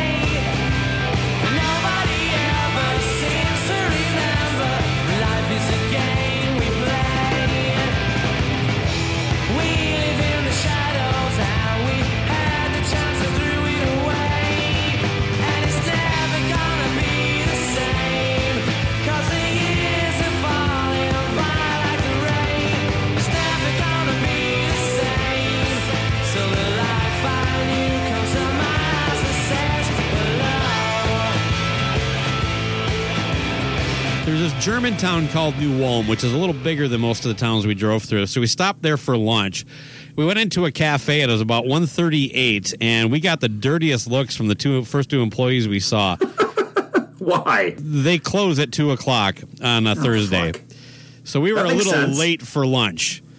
Okay. Um, yeah, that's never a good sign. Uh, especially also when the cafe, the only way you can find it was longitude and latitude. Yeah. Well, the only the only other restaurant on that on the downtown street was already closed. Uh, they closed it On a too. Thursday. Yeah, and their sign said they closed it too, but they were gone. Um, and it was clearly like a still operational restaurant, like things weren't boarded up or dusty or anything like that. But yeah, so the, but they said you know, but the grills are on the the, the I said, oh, I'm sorry, we'll we, we'll find someplace else. They said no, the grills are on. It's okay. Uh, so, uh, by the way, we got our food fast as fuck, which turned out to be not a good thing. But yeah, uh, it turned out the grills weren't on, and so they had to prep uh, cook our food in frying pans. And I got food poisoning like within about 45 minutes of leaving there. Oh, good Christ! Yeah, and it was just like uh, I had the, the worst hamburger I've ever had in my life, and I've had my dad's cooking. Uh, you know, you can't really fuck up a hamburger. Just cook it medium. Well, it was just it was shit meat. I mean, this must have been that stuff that comes in those pink tubes. They, that's what they use, but it was, it was, and it was like they even admitted they didn't prep the food the way they normally do. It was bun burger bun. That was it. Uh, oh, I had sauerkraut because it was called the New Ulm burger, which is a German burger. But yeah, the sauerkraut was like just disgustingly mushy and shit. And I don't know. We went to an antique store right next to it right afterwards, and by the time we were out of there, I was clear that something wasn't okay with Baco. And then by by the time we did get to Redwood Falls, which was a few hours later, it was clear I I was going to be spending some time on a porta potty somewhere. Uh, Fire hole. expelling all this. But uh, uh, that was really the only nightmare now? there. But uh, we get to the fair, and and I also shared on the Facebook group one of the most brilliant ideas that I've never heard of before.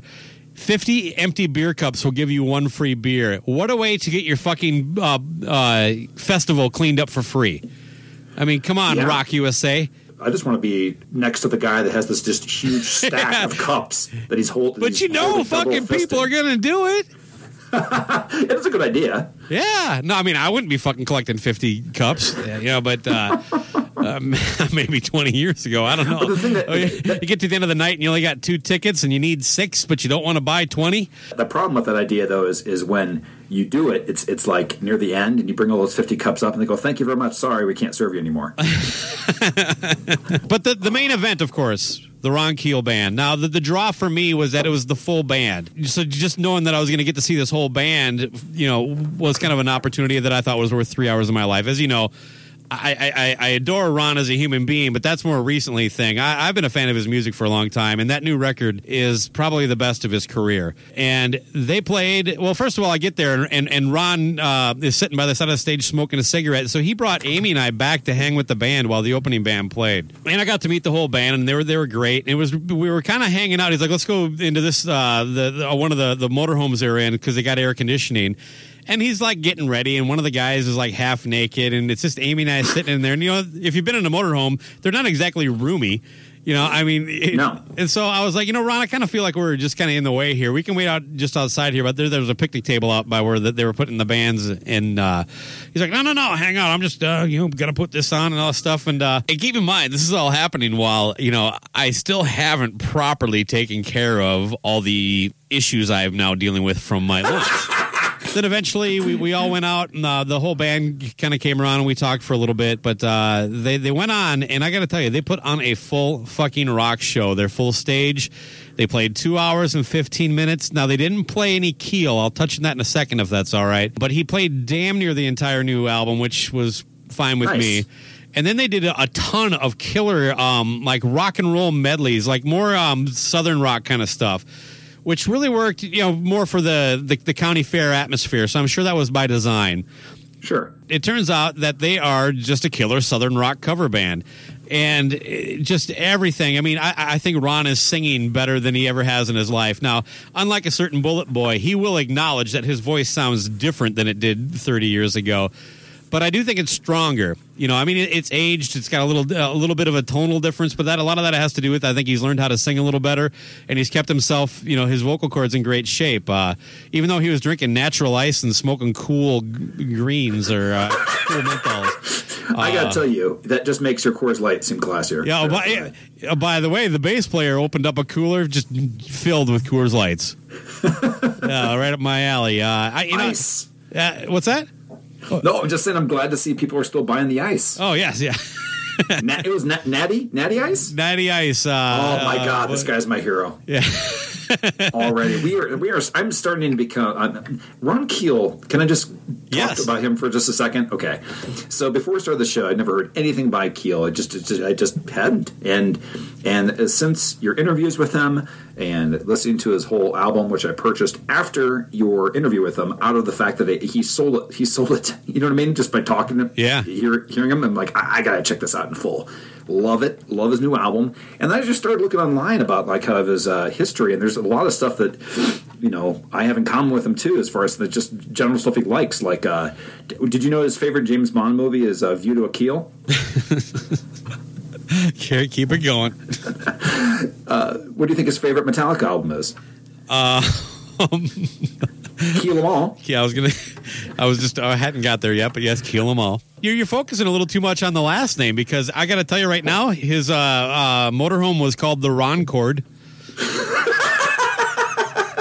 Are you serious? Yeah, he said a fan covered up the C and wrote R. oh, that's great. I love it. Uh, did you it. have Yeah, any more? You know, yeah, you know his favorite Steven Seagal movie is? I'm guessing at this point it's got to be hard to kill. No, it's Under Siege.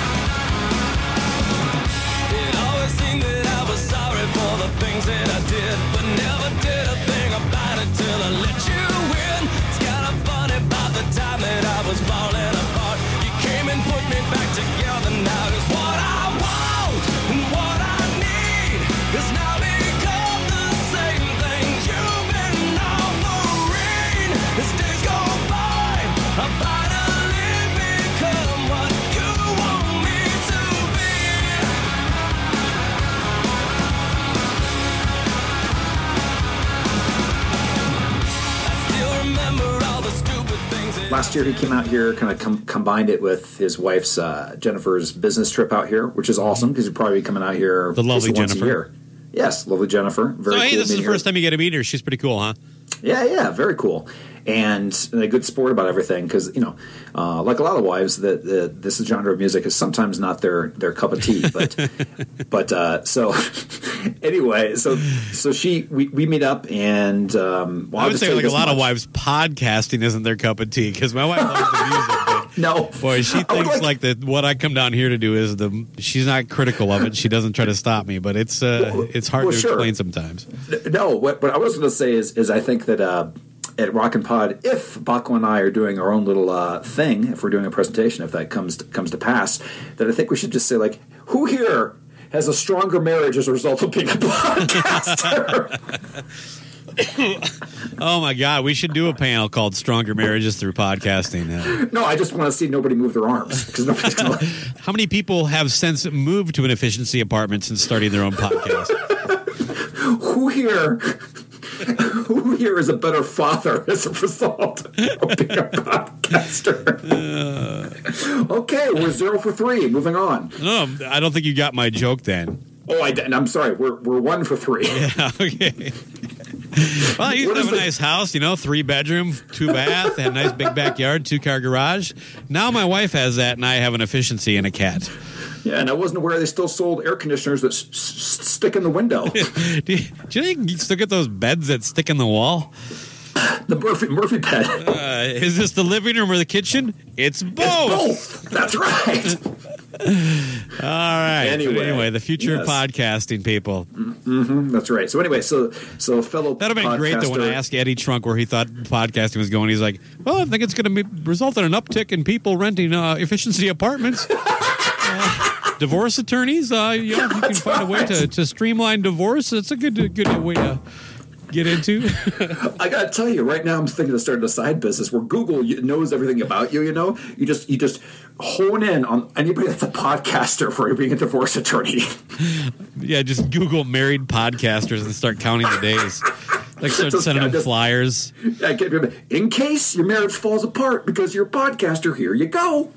Or maybe But, uh, if you want to be shadier, you could like actually start hiring people to to mess with their lives to make it look like uh, podcasting is destroying their family and the wives right. take it take the the lead. You got to that's that's what you got to do. You got to hit the wives, get them to leave, and then you get the business. Well, sure. There's all kinds of ways to do it. I mean, it, I think that basically it's going to be standard when you're going into a, you know, going to court. They just ask, by the way, my husband is a podcaster.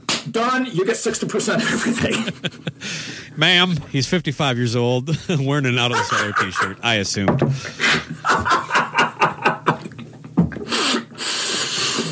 he uh, he kept going on and on about Ron Keel. You, you get you get the house.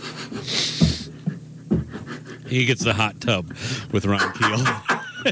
Kills me not to know this, but I've all but just forgotten what the color of her eyes were, and her scars or how she got them. As the telling signs of age rain down, a single tear is dropping through the valleys of an aging face that this world has forgotten.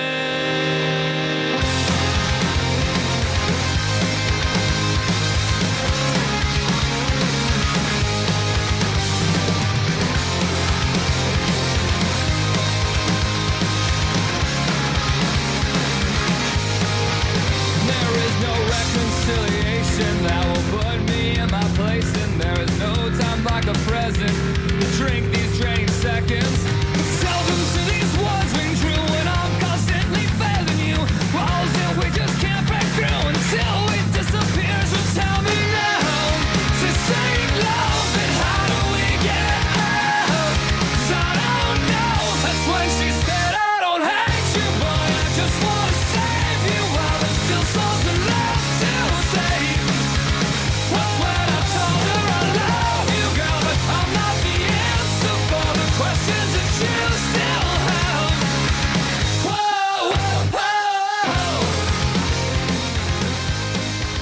Not Matt. Uh, Phil Varone, your drummer. Uh, Did you see the documentary they did on him? Did not watch it.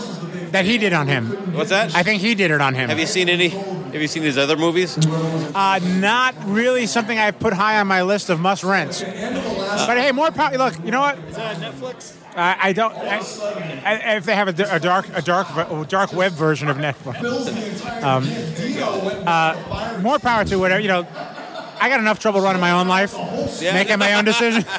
you know what I mean? People do stuff and make decisions, and you know Well, I enjoyed the documentary very much, and uh, I've heard him interviewed sometimes. He's, he can be okay. In fairness, oh, he's, not. A, he's a smart guy. Uh, in fairness, that version of him I never knew because that all happened during really the Skid Row time. Um, when we were on tour, I mean, we would drink a few beers and fall asleep.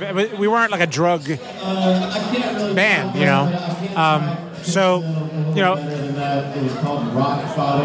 So I, I guess I know the answer to the next question, especially because you said you guys aren't really getting along. Um, I guarantee he's never given you one of his uh, dildos that are fashioned after himself. I'm sitting on one as we speak. Not all, I saw you moving a little to the left. Yeah. Okay. All right. Fair enough. Yeah. I mean, I guess uh, this comes up sometimes. Like I recently saw Extreme. They they're, they're great, but you know that's that's not one band that's known for like you know an acoustic song like your hit. Um, I guess what did, did you was that picked as the, the the main single? I guess what I'm saying is that there's a lot of challenges. Like a lot of people have no idea that Extreme rocks like Van Halen, kind of. You know what I mean? Question that like people got in even because of that song and they hear that record and it's Oh, I mean, I, I, there was literally hordes of soccer moms rioting at our live shows when they realized the rest of the album wasn't that. But you know what? I, I don't. I don't. Saying I don't care is not right. It was never part of my mental process. I make music I want to make. If I want to make a bunch of Barry Manilow tunes, that's what I'm doing. If I want to make Meshuggah tunes, that's what I'm doing. It wasn't written as a oh my god, let's have a hit. Um, That mentality wasn't we. You, sure. Because I mean, if we would have tried to write a hit, it would have failed miserably. We were in Mexico shooting a video for a song on that record called "Hostile Youth" with uh, the guy who'd done the Jane's Addiction documentary "Gift." We got a call from Doug Morris, who's a legendary kind of record label owner guy, and he said, "Look, this station in Florida started playing this song, and it's exploding. Right. It's like selling ten thousand records a week at this point in a very small area. Yeah, yeah. And it's number one in phones, and it's all this stuff. And he goes, and you guys have a hit. So it wasn't like we all sat down and drew up this plan of how to have it happen. Of course it kind of happened.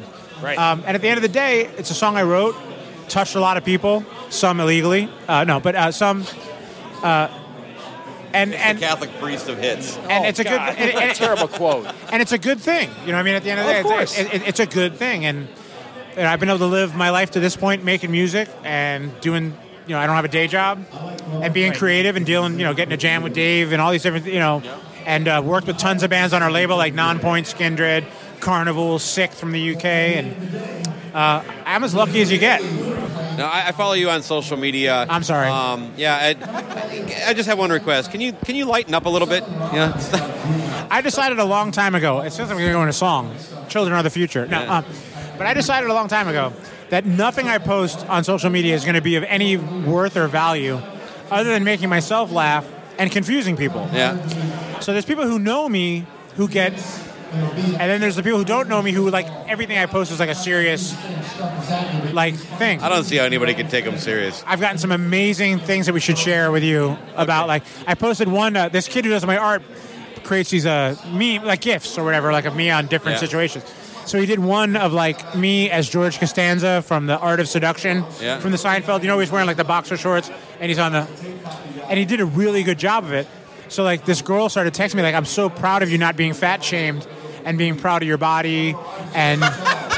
and being able to do that kind of pose. And I'm like, this is fantastic. This is the whole reason the internet was invented. I have to agree. I think that's much funner than a lot of the other stuff out there. Like the, when the people just get it wrong. No. Uh, I, I, have gotten this really bad habit lately, especially with my humor, is that when I'm making a joke that no one else gets, that's my favorite thing. Like when everyone's confused and has no idea what I'm talking about, I've become addicted to that awkward silence. Yeah. Even in the live show, like I'm happy when people laugh, and they do, fortunately. But when it gets so obscure that no one knows what I'm talking, about, you get that like weird silence. Like you guys ever listen to Andrew Dice Clay, the Rick Rubin one, where he's in the like the little clubs just going nuts. That's my like. Oh my god, the guy has just lost and the entire plot, and it's so on the edge of like he literally doesn't know what he's talking about Yeah. or where it's going to go. Right on. That's my life philosophy, Embrace the awkward silence. and it's worked out great for Andrew Dice Clay in terms of career. So I mean, Certainly has. Uh, do you have anything else you want to promote uh, before we let you go here? just my love for you and your questions. I'm I've done interviews my whole life, and I've never felt as prodded, uh, as thoroughly prodded. Excellent. That's that. That's yeah. I feel very proud Okay, too. Right? I, I, yeah. I, I've definitely. You've touched me in spaces I haven't been touched.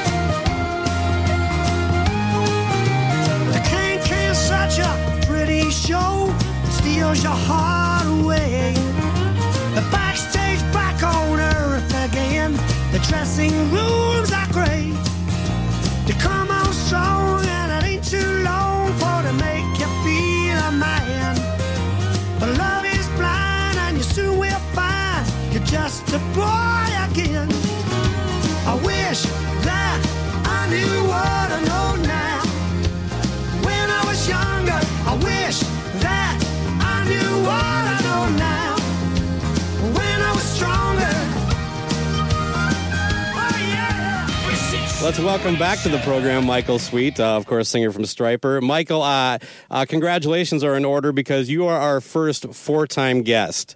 So, Oh, really? yeah, congrats on that. Uh, oh, well, that's awesome. We got to make it like uh, ten time, you know, guest or twenty time guest. Well, if you stay busy enough, I'll at least have you on once a year. You'll have something to promote, right?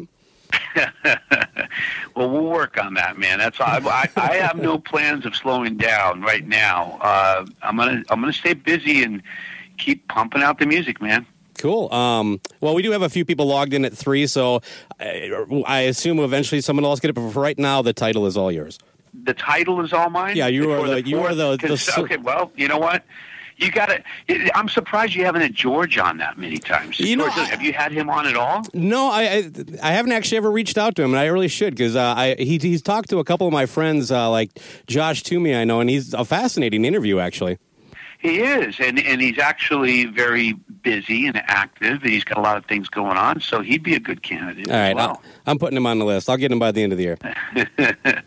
Uh, well, hey, it was a pleasure, you know, actually meeting you at, at Rockin' Pod in Nashville. Um, I've always enjoyed having you on the show. It's it's fun to talk to, but you know, seeing you face to face, and I, I got a little hug from you too at the end of the evening. Appreciate that. Um, and plus, you got to meet the, the other host. You know, we kind of split up the interviews, but uh, it, it, anyway, it was the pleasure was all ours for sure. So, uh, did you, that was your first Rockin' Pod. Uh, what were your thoughts? I thought it was great, man. I was really impressed and uh, surprised in a good way. Uh, I loved seeing everybody come out, uh, and obviously doing all the interviews was great. But it was also uh, amazing to be able to go up and put and perform Oh yeah, you killed it too. songs. You know, so it was. I really had a great time. I hope I get asked back. I hope that they continue doing it. I I know that it's a little bit of a struggle for them. It's a lot of work, Mhm. obviously. And uh, I hope they continue doing it. I believe this was the third. Yeah, was it, the third it or was the third. one? It was the third. Okay. Um, and yeah, if uh, man, if you would have seen it from the first year to now, I mean, it has grown qu- quite quickly. Uh, um, Wow. But it's been a blast every year. Amazing. But every year more fun. So Absolutely. Well, I, I hope to continue doing so, and I, and I hope to be a guest in in the near future. I'm sure if And you're I had a great available, time, we'll have man. you. I was yeah. I was so pleasantly surprised. And I don't know if you recall this part of the evening, but uh, I ended up sharing an elevator at the hotel with you, your wife. I think Tony Harnell was there. Um, this was uh, like I don't know, pretty late. I after the, the the expo, me and some of the fellow podcasters had quite a quite a, en- enjoyable time uh, consuming alcohol. So I was probably a little drunk. If I, I hope I wasn't too obnoxious. Uh, You know what, brother? I, you were not too obnoxious, and uh, you never have to worry about with that with me, unless you come up and you you grab me by the neck and you you know start stripping me down or something. Then then, then maybe I might say you were a little obnoxious, but no, you were fine, man.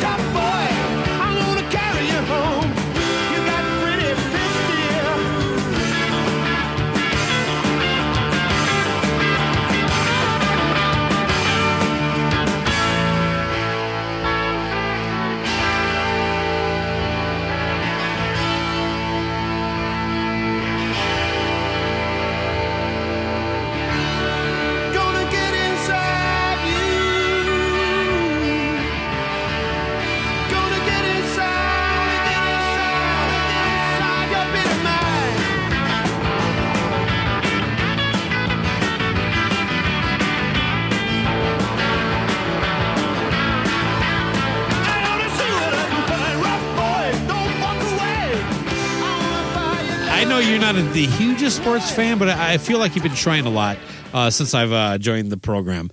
Yeah, Um, and before before we get into that too, I just have to say I remember when um, Extreme had an interview and they said that they wanted to do a more hard rocking version of Shebop its monster. So, they were like, "What do you want to call the song?" It's like flicking the bean. No, Yeah. no, not, not not flick the bean. What about Me It's a Monster? Me Bop was a working title. Me Bop, yeah. but in a somewhat recent story about a football player, I just look. The guy is about to go to prison for raping all these girls, so I don't want to make light of it. But some funny kind of stuff came out of this that actually kind of sheds light on how fucked up our world is. This is about, this is about Tim Tebow, right? yeah, of course. uh, no, not Tim Tebow, but Kellen Winslow Jr., uh, son of uh, Hall of yes. son of Hall of Famer Kellen Winslow. Uh, it, he uh, he he was drafted with some notoriety and kind of high. I, can I ask, is he related to Michael Winslow, the guy who made all the sound effects in the Police Academy movies? No, he is not. Uh, Okay. Well, not as much as I know, but uh, you know, I I don't know the Winslow uh, family. I didn't know if he was going to make sound effects when he was jacking off. Okay, does. okay. well, maybe he does. I actually assume, like most of us, he does. But apparently, he has a different sense of uh, boundaries when it comes to like uh, what is the appropriate place to masturbate uh, or watch porn. Um, apparently, it was well known amongst teammates that uh, once the smartphone came out, that guy was pretty much only watching porn during team meetings. Which kind of, kind of explains his uh, his uh, career uh, trajectory. Uh, ooh, trajectory. Uh, but in spite of these very serious allegations against this guy, one of the things that, that I that I found from the story breaking down just how pathological this guy was is that teammates on every team he was on complained about having to room with him on the road because they would just come into their hotel room and he would just be jerking off. And it was almost like this like or sometimes like they'd already be in the room and he'd just like start jerking off. Like he had no idea that like this was the inappropriate thing to do. He did it on a team bus. It got to the point where he he bought like a like imagine like a, a fleshlight, but it's more of a, a complete torso. He had one of those that he would bring on the road with them. Now, look, uh, the sexual deviant aspect of it, I don't care that much about. But yeah, it, how fucked up is the workplace that the NFL is willing to tolerate this obvious thing that's like this doesn't happen in the workplace? Like, well, if we cut him, someone else is going to sign him and allow him to jerk off with a teammate in the room. Before we go any further, take the acronym NFL out of it and replace that with General Motors. Exactly. General Motors, the uh, you know one of the executives beat a lady up in the elevator. You know what I mean? Like only with the NFL could you even have this story, and it's gone on for as long as it has. Yeah, right? they, they, they, need, they need time to sort out what to do. You know what I mean? Johnny Johnny keeps whacking his pud during weekly uh, uh, updates on our sales presentation, and he's and, and and everything. What do you think we should do about this? Yeah, I- real the- quick, quick sidetrack. Are you offended or less offended if you're at a concert and somebody's filming or they're streaming porn right in front of you? Oh, I, well, if they're streaming porn, they're not holding it in front of my face, so I don't care. Uh, they're holding up like they're filming, except they're watching porn. but back to your point, it's like, yeah, the two, two department heads of Amazon get sent to uh, a conference in, in uh, Cincinnati, and uh, one of them just keeps jerking off pretty much all the time on the plane, in the hotel room, and they come back and, like, well, we need to do some investigation into this. And unless there's a video of him actually doing it, then there's nothing we can do about it. We'll Yeah, just like, ask him to stop if he doesn't mind. Yeah, we're, we're, we're going over uh, uh, Q3 projections, and uh, Johnny uh, keeps playing All Holes Need Filling Part 5. And you know, I love me some football, the Minnesota Vikings. And I remember when Adrian Peterson got in trouble for using a, uh, I don't know, uh, a branch out of the yard to beat one of his children. Uh-huh, Sadly, my thought was, Jesus fucking Christ, can't you just take the football and run? and why, why does this keep happening? The NFL is fucked. You don't hear You know this with though? NASCAR. You don't hear NASCAR guys fucking punching out women in elevators and jerking off. No, they just drive the car. That exactly. Just drive the goddamn car.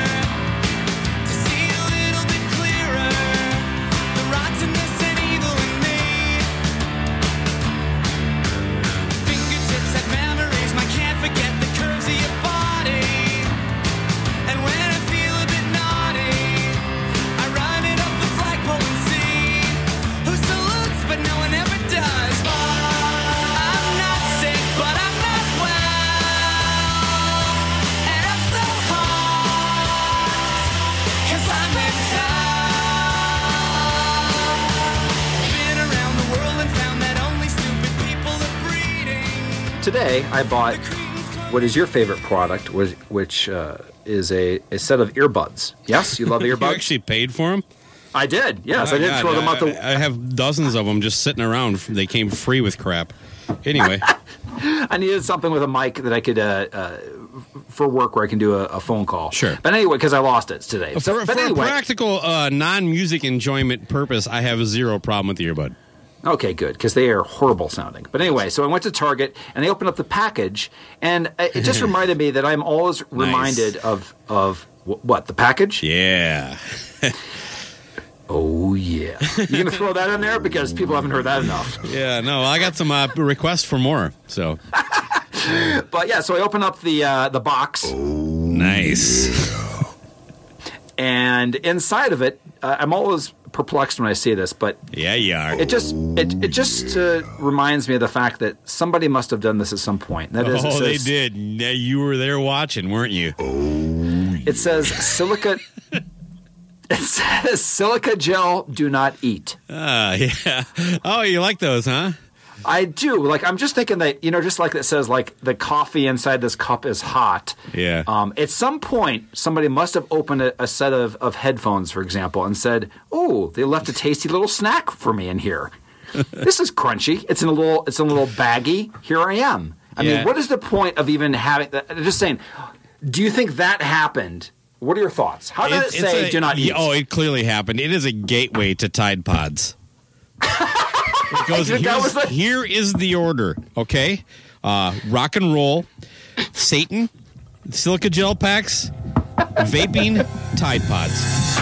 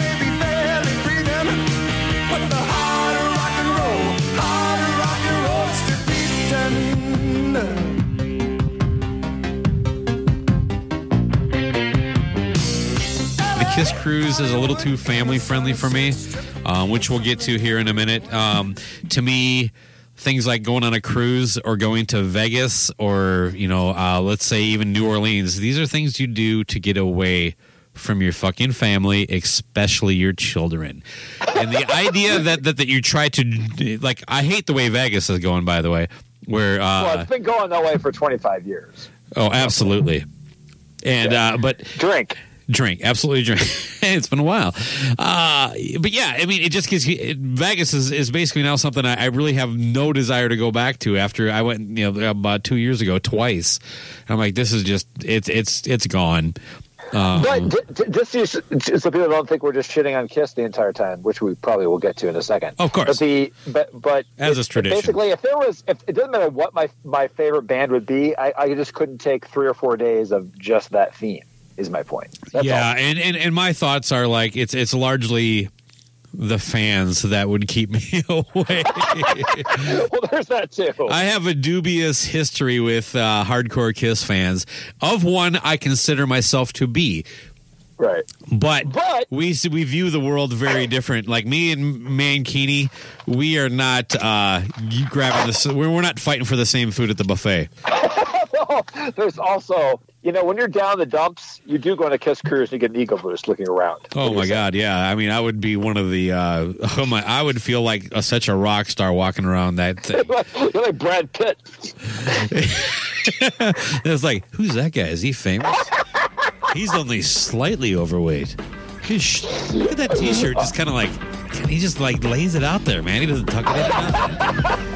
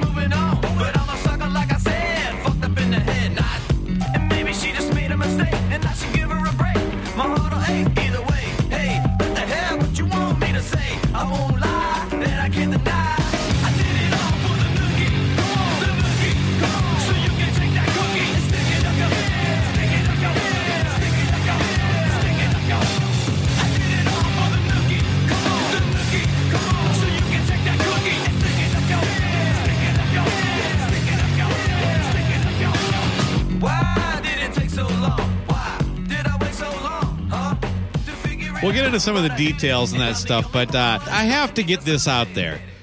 Literally, no. Ba- Look, this whole like, what did you guys expect? Of course they're going to come back. Blah blah blah blah blah blah blah. All that that stuff that people are saying. Like, I'm so smart because I waited till it happened and said, "See, I told you so."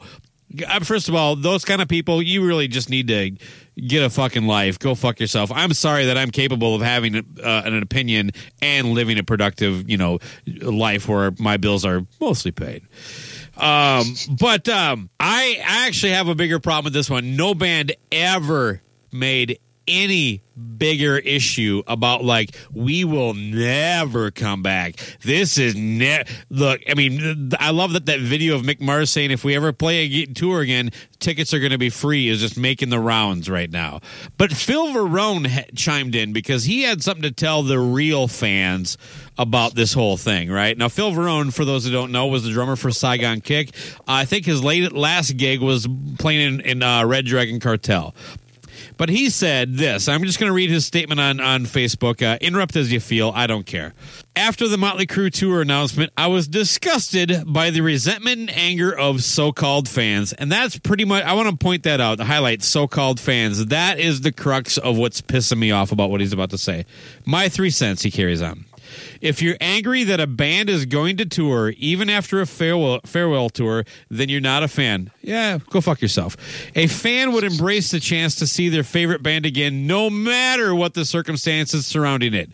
And then he goes into this long description about how bands are complicated. Being in a band is a full time job. It's it's difficult when you're touring or recording. I don't I don't expect fans to understand the dynamic of that. A band is made up of different members of different personalities, different egos, different addictions. Blah, blah, blah. None of that has anything to do with what we're talking about. If you love music, if you love Motley Crue, if you love concerts, then you're getting the greatest gift of all. It, I will never, ever, ever, ever understand. I think Bob Kulick helped him write that line. Uh, now, someone using the moniker of fan can be angry about Motley Crue touring again. Contrary to popular belief, a band has enough problems dealing with the band than trying to mastermind a plan to betray its fans. The only betrayal I see from so called fans talking shit about the band, for that, shame on you. Oh, I don't know where to begin on this, but that irritates the fuck out of me. I hate this you're not a true fan kind of comments that anybody makes ever, but it's typically in some like little fanboy group. It's not from somebody like, you know, that that's done this kind of stuff or is just clearly trying to kiss Motley Crue's ass for some backstage passes. I have a first-hand story I would like to share. Is that okay? Yes. My wife went to, to school in a very small town in southern Minnesota. I think it's called Freeborn. Who the fuck knows? Two of her friends th- that still live down there, they paid through the ass, like through StubHub and Ticket King, uh, to get tickets to the very last Motley Crue show on New Year's Eve, 2015, whatever it was, right? In LA. Now, buyer beware, all that stuff, fine, whatever. But the reason they did that is because they were fans of the band from the, the beginning. And Motley Crue is one of those few bands that were kind of my band almost at inception. You know what I mean? From that era, especially. So I kind of relate to what these guys, even though I wouldn't have even paid tickets to see them in my town the four times they came through on that farewell tour.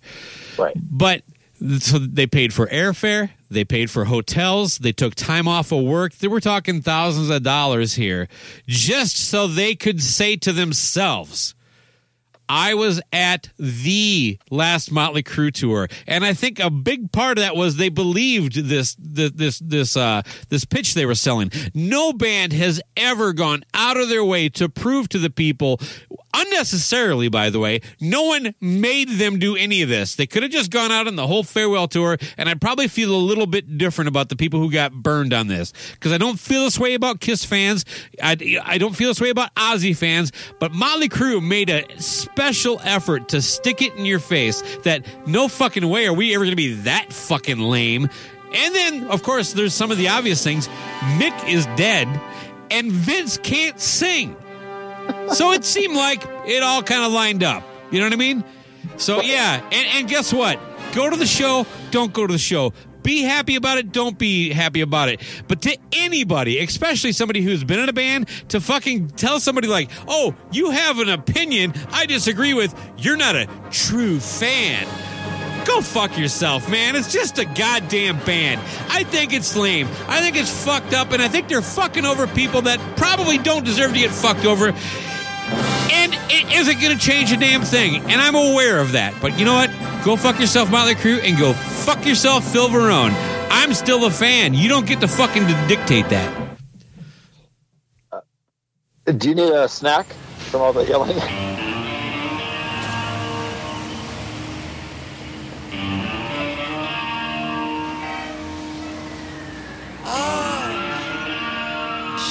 Never believed what they said. Now it's too late to go back. This didn't turn out like I planned.